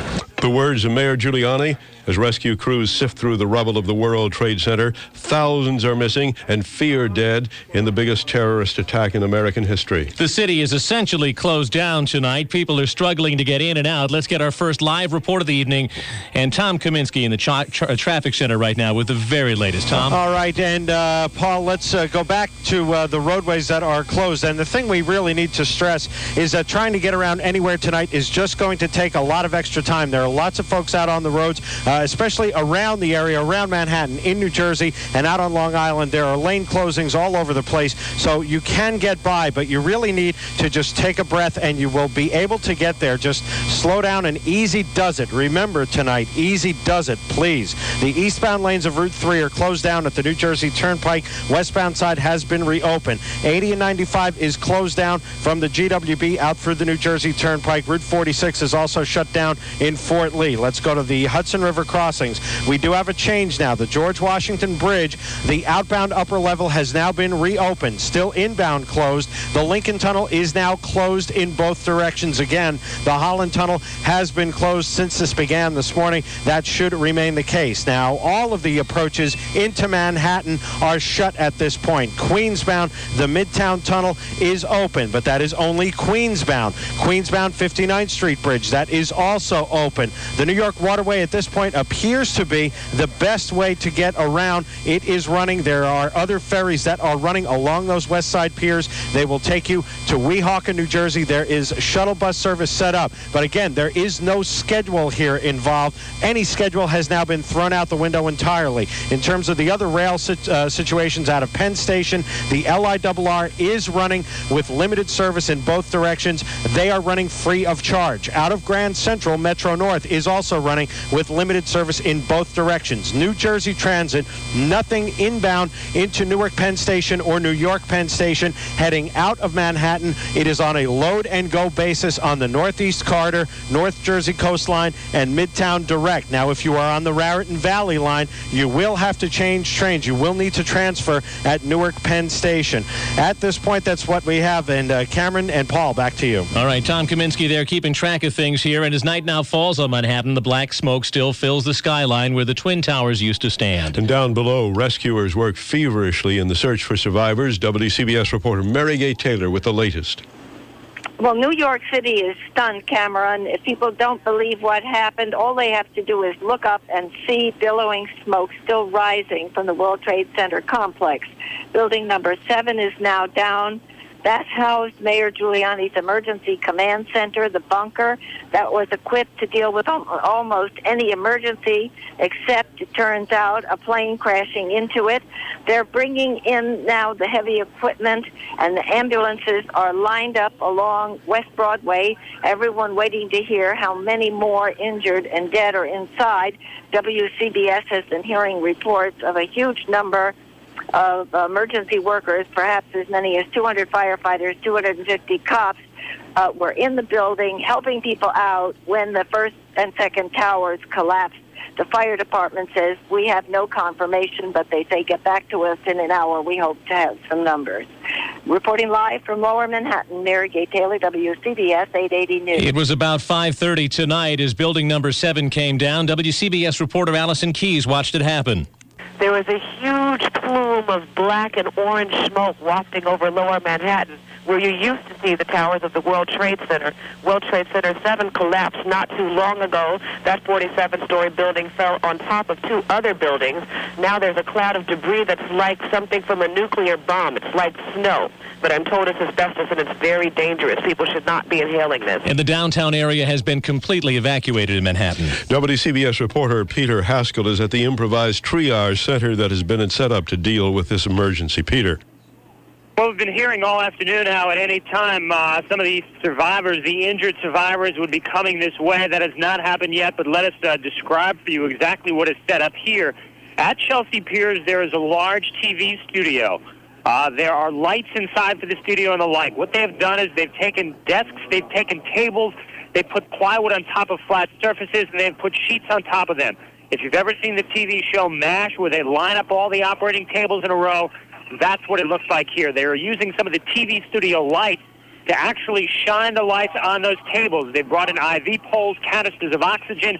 We've seen IV set up. There are also tables uh, for food for folks who are working here, uh, medical equipment, boxes of gloves, uh, surgical scrubs, all kinds of things, anything that, that the doctors would need. And we would estimate that probably more than 50 tables set up here. We understand that there are more than 100 doctors and nurses here. Uh, federal emergency management people, uh, management people are here. They've been uh, working with this as well, and just about anything that they can manage to put together, they are doing. Dr. Leon Pierik is a volunteer. He is uh, with St. Vincent's, and he came by here to see what he could do. We're set up as two units. One is the medical and one is the surgical. And they triage the patients. The medical patients will go into the medical area. Anyone that requires surgery will go into the surgical area. And they also have a morgue set up. And a morgue all down here. And then once they stabilize them, they will decide which hospitals to send them to based on their injury.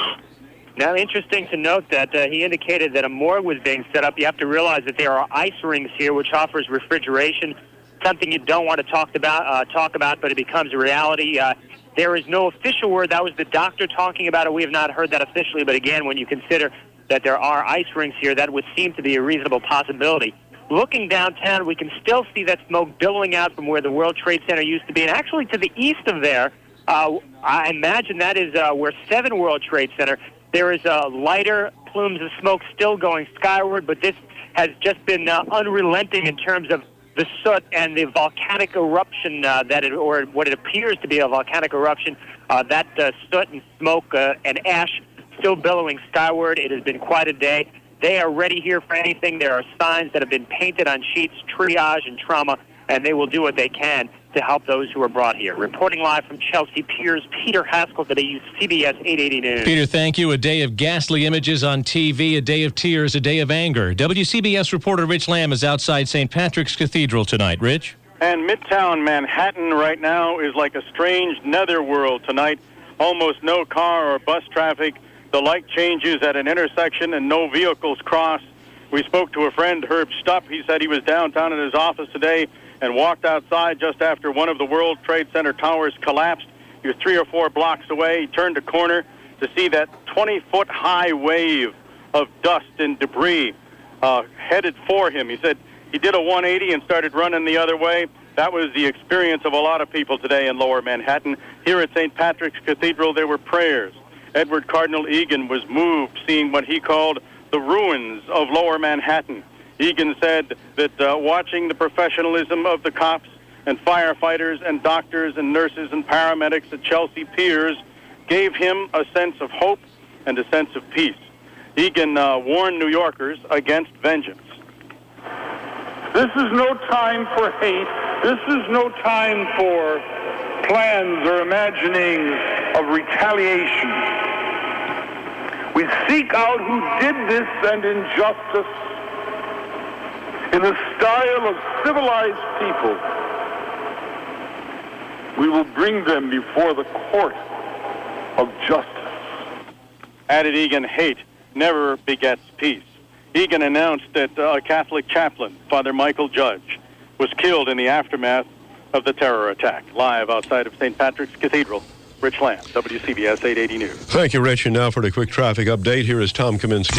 All right, let's go back over to the uh, rail situation. The LIRR with limited service in both directions into and out of Penn Station. The service on the LIRR is free of charge tonight. Metro North also running with some limited service, even though you'll have to pay for it. At least it's up and running into and out of Grand Central. New York Waterway, other ferries, possibly the best way to get out of Manhattan into New Jersey. New Jersey transit trains, we have a limited service, and a, it is a, as follows. Outbound on a load and go basis Northeast Corridor, north jersey coastline midtown direct. The raritan valley line will need to transfer at newark penn station. Uh, the holland tunnel is closed. The lincoln tunnel is closed. The george washington bridge at this point the upper level has been reopened to new jersey. That means the westbound cross bronx has now been reopened at the major deegan. Uh, and also the major deegan ramps to the outbound gwb have been reopened. But keep in mind this could change at any time. Terror strikes the U.S. A special report from WCBS. At 710. CBS News Update. I'm John Hartge. Make no mistake about it, your armed forces are ready. Joint Chiefs Chairman General Hugh Shelton a short while ago at a news briefing with Defense Secretary Donald Rumsfeld. The briefing here is taking place in the Pentagon. The Pentagon's functioning.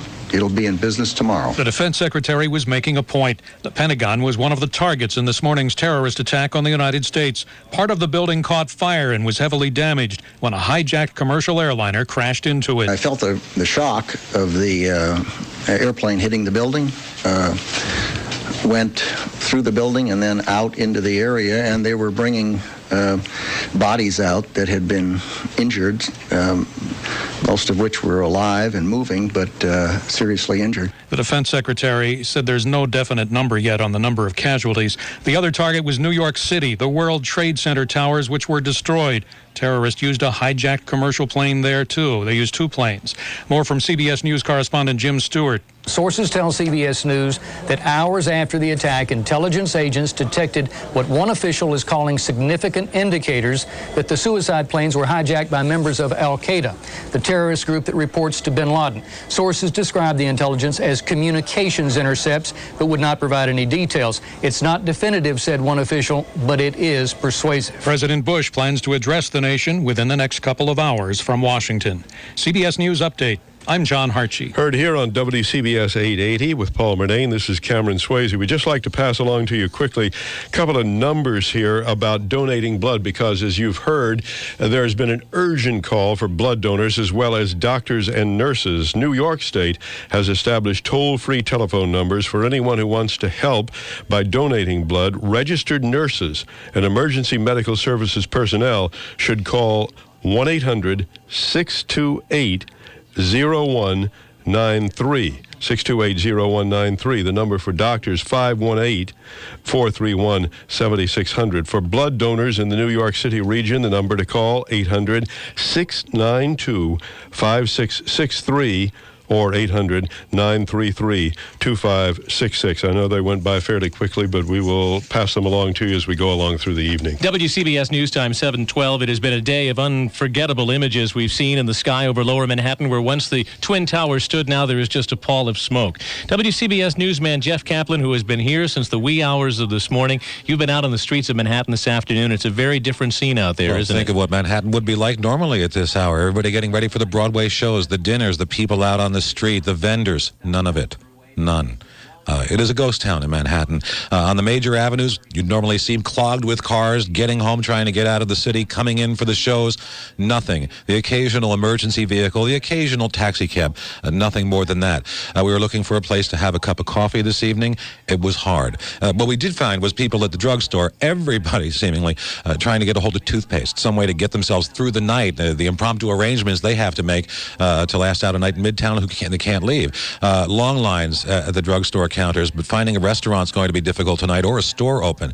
Starbucks closed, The Gap closed. It, it seems like they closed up late this afternoon, and there's just not much going on at all. Unbelievable scene out there. It's not anything like we would see it. You know, said. it, it kind Yeah. of reminds me of New Year's Eve when all the police had uh, the entire midtown Manhattan sealed off at the Millennium, except uh, the police aren't out there. They're down in lower Manhattan. It's just completely quiet. Frequently at a time like this, we find people clustered around talking to each other, you know, and somebody has a transistor radio, or maybe there's a television going in a window. I saw some of this before I got into Yeah, the city earlier today. And stores. people stand around, and then on, and and in a taxi stand, there was a fellow, and he was relaying information because he had a radio on, and people were standing around wondering what was going to happen. Yeah, all the but radio all of them, stations. all of them, I think, as you indicated, with that kind of numb, shell-shocked look on their face. Uh, nobody can believe it. Occasionally, you just see somebody walking down the street crying in Midtown Manhattan. It's not hard to figure out why. Unbelievable. Jeff Kaplan, we appreciate you coming in tonight. We've been bringing you team coverage here on WCBS 880 of a day of disaster in New York, a day of disaster in Washington, a day of terror in America. WCBS News Time now 714. We also have some school closings. Uh, of course, let's just repeat that the New York Stock Exchange is going to be closed tomorrow, and all New York City public and parochial schools will be closed tomorrow, Wednesday, September 12th. In addition to that, the Brooklyn campus of Long Island University has canceled classes for tomorrow. Yeah, the Cooper Union for the Advancement of Science and the Arts in Manhattan, that's closed for tomorrow. Uh, St. Anthony St. Alphonsus School, Brooklyn, closed tomorrow. The Borough of Manhattan Community College, BMCC in Manhattan, is closed. Xavier High School in Brooklyn, Juilliard School closed. The United Nations International School closed. Our Savior Lutheran School and Church in the Bronx, the school there is closed. And uh, hope I don't mangle this one here. The Shulamith Elementary and High School in Brooklyn, that is closed for tomorrow. No evening classes at the New York Theological Seminary tonight. And the Lexington School for the Deaf in Queens, no class tomorrow. Yeah, we have a couple from New Jersey coming in here. St. Anthony's in Paterson, New Jersey will be closed tomorrow. We expect that there will be more, and as we get that information, of course, we'll pass it along to you. Also, Felician College in Bergen, we expect that to be closed tomorrow. And we've also been telling you all about uh, how you can donate blood and those locations. Those uh, locations include the New York Blood Center, 310 East 67th Street between 1st and 2nd Avenue, and the Red Cross that's at 150 Amsterdam Avenue at 66th Street. WCBS News Time 716. Terror strikes the U.S. A special report from WCBS. We want to bring you right now a news conference in Washington, D.C. right now. Health and Human, John Ashcroft, the Attorney General, right now. We want to listen and see what he has to Today, say. America has experienced one of the greatest tragedies ever witnessed on our soil. These heinous acts of violence are an assault on the security of our nation. They are an assault on the security and the freedom of every American citizen. We will not tolerate such acts. We will expend every effort and devote all the necessary resources to bring the people responsible for these acts, these crimes, to justice. Now is the time for us to come together as a nation to offer our support, our prayers for victims and for their families, for the rescue workers, for law enforcement officials, for every one of us that has been changed forever by this horrible tragedy. The following is a summary of the known facts surrounding today's incidents. American Airlines Flight 11 departed Boston for Los Angeles, hijacked by suspects armed with knives. This plane crashed into the World Trade Center. United Airlines Flight 175 departed Boston for Los Angeles, was hijacked and crashed into the World Trade Center. American Airlines Flight 77 departed Washington Dulles for Los Angeles, was hijacked and crashed into the Pentagon. United Airlines Flight 93 departed Newark for San Francisco, was hijacked and crashed in Shanksville, Pennsylvania. Crime scenes have been established by the federal authorities in New York, in Washington, D.C. area, in Pittsburgh, in Boston, and in Newark. The full resources of the Department of Justice, including the Federal Bureau of Investigation, the Immigration and Naturalization Service, the U.S. Attorney's offices, the U.S. Marshals Service, the Bureau of Prisons, the Drug Enforcement Administration, and the Office of Justice Programs are being deployed to investigate these crimes and to assist survivors and victim families. Uh, thousands of FBI agents in all of the field offices across the country and in the international legat offices assisted by personnel from other Department of Justice agencies are cooperating in this investigation. The FBI has established a website where people can report any information about these crimes. That address is www.ifccfbi.gov. That address again, www.ifccfbi.gov. Individuals can report any information they know about these crimes to that website. It takes courage for individuals to come forward in situations like this, and I urge anyone with information that may be useful and helpful to authorities to use this opportunity. The Office of Victims of Crime has established a toll free 800 number for family and friends of victims. They can call 800 331 0075 to leave contact information for a future time when more information is available, to find out information about a victim, or to find out information about the rights of victims and the services available to victim survivors and victim families. The determination of these terrorists will not deter the determination of the American people. We are survivors, and freedom is a survivor. A free American people will not be intimidated, nor will we be defeated. We will find the people responsible for these cowardly acts, and justice will be done. Tommy? Live coverage on WCBS from the White House tonight. We just heard from the Attorney General John Ashcroft there. Every single American lost something today. And every one of us at this time expresses our deepest sympathy to the victims of today's tragedies and their families. Tommy Thompson, the Health and Human Services Secretary. To begin the healing from this tragedy. From the moment that we learned of these attacks, the Department of Health and Human Services has begun readying teams and resources to be sent to New York City and the Washington area to meet any needs of state and local officials. So far, we have sent four disaster medical teams to New York City and three of these disaster medical teams to the Washington, Northern Virginia, Baltimore area. These medical teams each consist of about 35 physicians, nurses, and emergency medical technicians. They are all trained to deal with traumatic injuries and other emergency needs.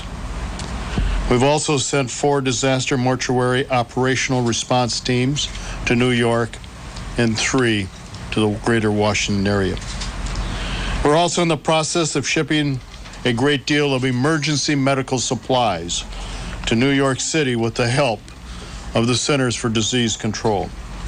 In short, we're making the full force of the Department of Health and Human Services, both its resources and medical expertise available to the areas that need our assistance. We've also this afternoon activated the United States Public Health Service Commission Corps, which consists of approximately 6,000 health professionals. We also are giving backup assistance to the 500 bed ship Comfort from the United States Navy. Americans all over are calling up and asking what they can do. The best thing they can do is respond to this great call by volunteering to give blood. We need Americans to continue to answer that call. No matter where you live, please do your civic duty and assist us by donating blood. It is our primary job is to make sure Americans harmed by this tragedy get the help that they need. We will remain in constant contact with the governors, the mayors, public health officials, and other local officials to make sure that all their needs are being met. It is a sad day, but America and all of its citizens certainly share tonight in the grief that has been caused. And as the president and everybody in his administration have said, we, the government, will continue to operate and continue to provide the services to all Americans. Health and Human Services Secretary Tommy Thompson in a live news conference now from the White House. One of the most uh, cherished freedoms is the freedom of movement, the ability to move freely and safely. But today that freedom was attacked. But we will restore that freedom throughout the national transportation system as soon as possible. And we will restore the highest possible degree of service. This is Norman Mineta of These California. terrorist acts are designed to steal the confidence of Americans. We will restore that confidence. He's the Secretary We of have already taken some first steps as a precaution. I have ordered the FAA to ground all commercial air traffic until at least tomorrow afternoon. After the attack, some of our aircraft were diverted to Canada. And so we owe our Canadian neighbors a debt of gratitude for helping us as we redirected over 120 flights and their passengers to airports in Canada. As of 6 p.m., Amtrak resumed its passenger rail service. Major railroads have taken steps to protect their assets as well. The United States Coast Guard is taking all necessary actions to control the movements of all vessels in navigable waters of the United States. Coast Guard helicopters have been assisting with medical and national security tasks. We are currently looking at a wide variety of additional security measures to increase traveler security. Travelers will indeed see increased security measures at our airports, train stations, and other key sites. There will be higher government, and we will stand as Americans together through this time. Thank you. That's the uh, listening to right now is uh, the crowd of congressional leaders on the steps of the Capitol. Now on the steps of the Capitol, Tom Daschle. Live coverage from CBS News here. Tom Daschle now. Today's despicable acts were an assault on our people and on our freedom.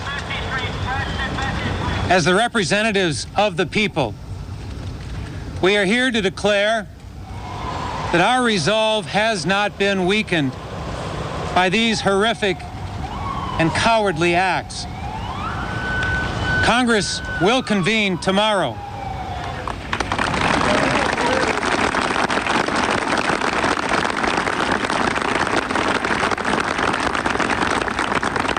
And we will speak with one voice to condemn these attacks, to comfort the victims and their families, to commit our full support to the effort to bring those responsible to justice. We, Republicans and Democrats, House and Senate, stand strongly united behind the President and will work together to ensure that the full resources of the government are brought to bear in these efforts. Our heartfelt thoughts and our fervent prayers are with the injured and the families of those who have been lost.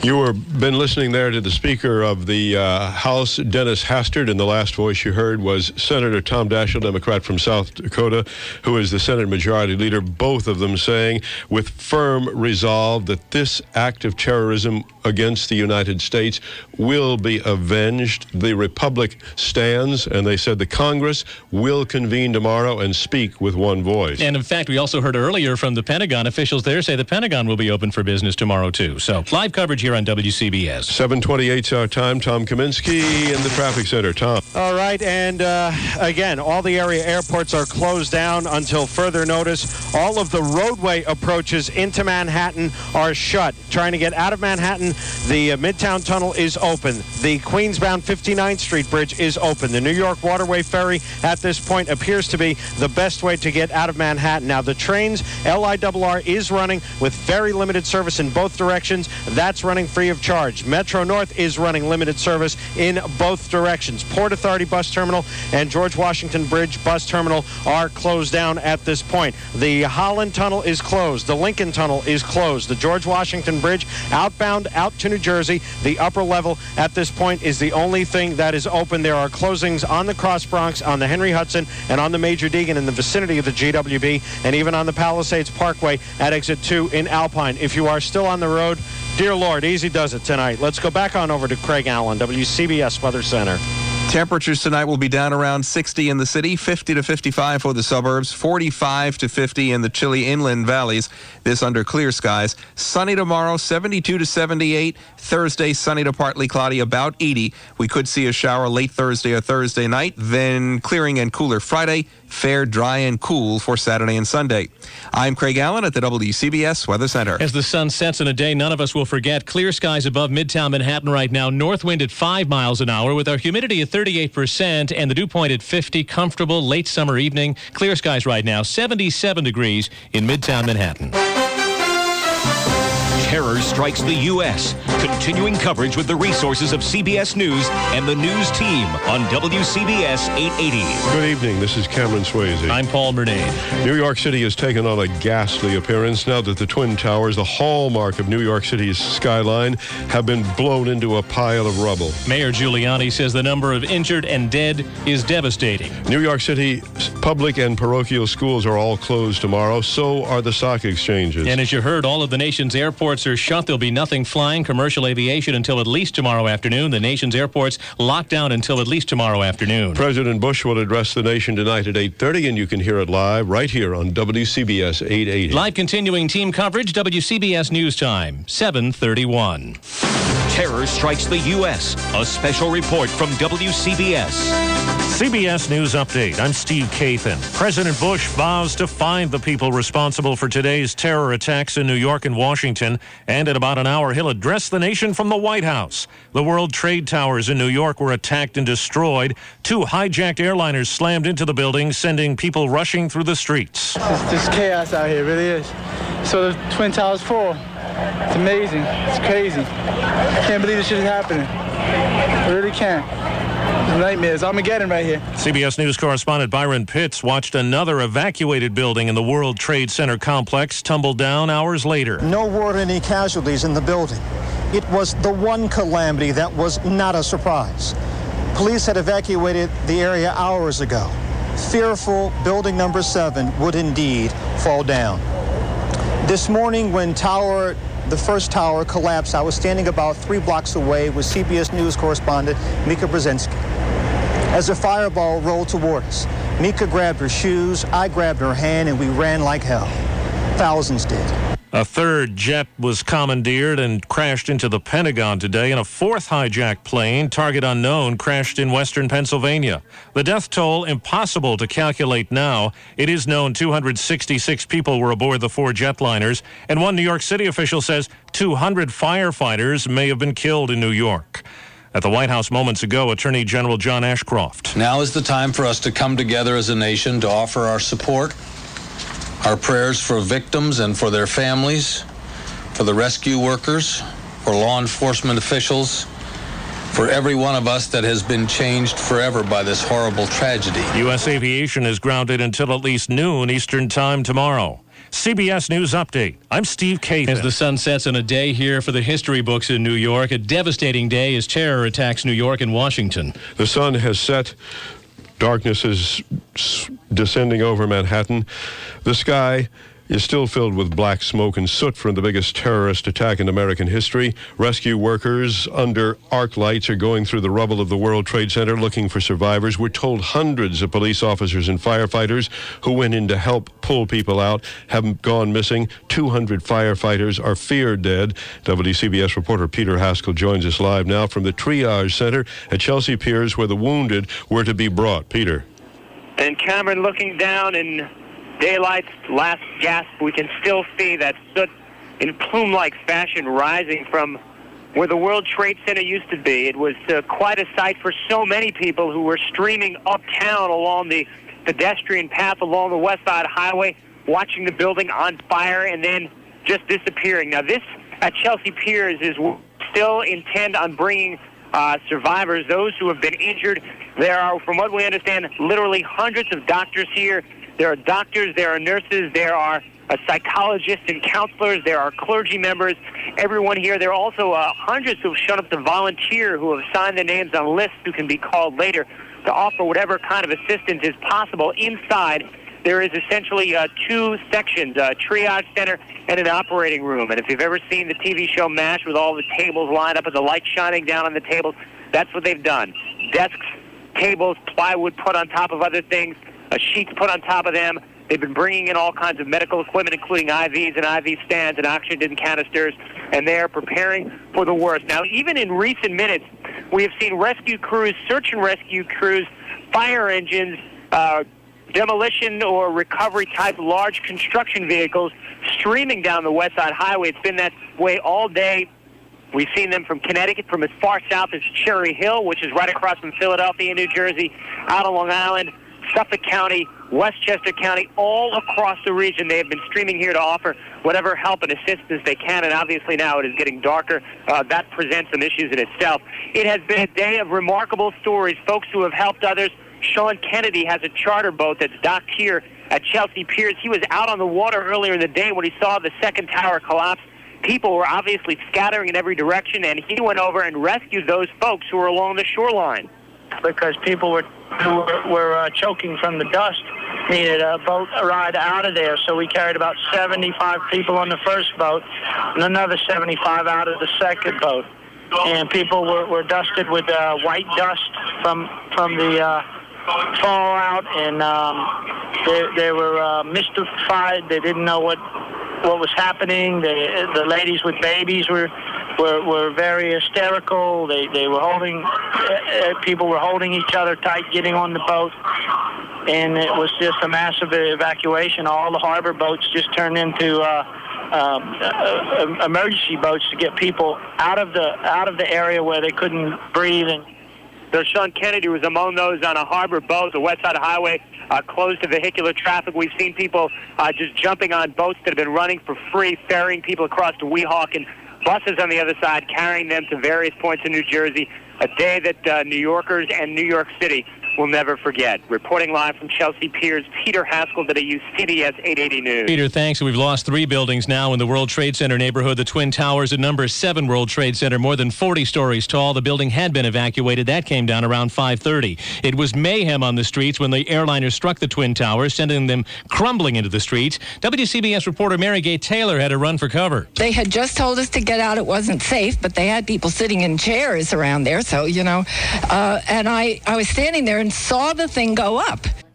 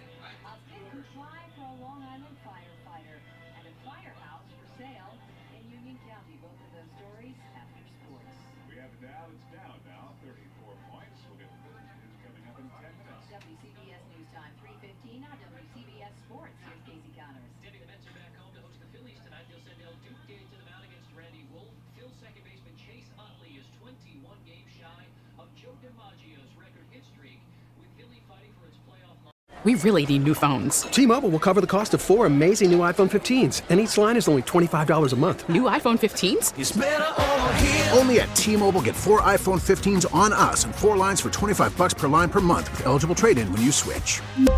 Minimum of four lines for $25 per line per month with auto pay discount using debit or bank account. $5 more per line without auto pay, plus taxes and fees. Phone fee at 24 monthly bill credits for well qualified customers. Contact us before canceling account to continue bill credits or credit stop and balance on required finance agreement due. $35 per line connection charge applies. Ctmobile.com. All-star closer Kenley Jansen, we have a question. What's the best podcast of all time? Baseball isn't boring, baby. I'm Rob Bradford, and every single day I'm sitting down with the biggest names to show you this great game is the greatest game. It's my podcast. It's my passion. It's a cause I started more than two years ago and is now the most prolific national daily baseball pod there is. Another fact. So jump aboard the BIB Express. Follow and listen to Baseball Isn't Boring, presented by Wasabi Hot Cloud Storage on the free Odyssey app or wherever you get your podcasts.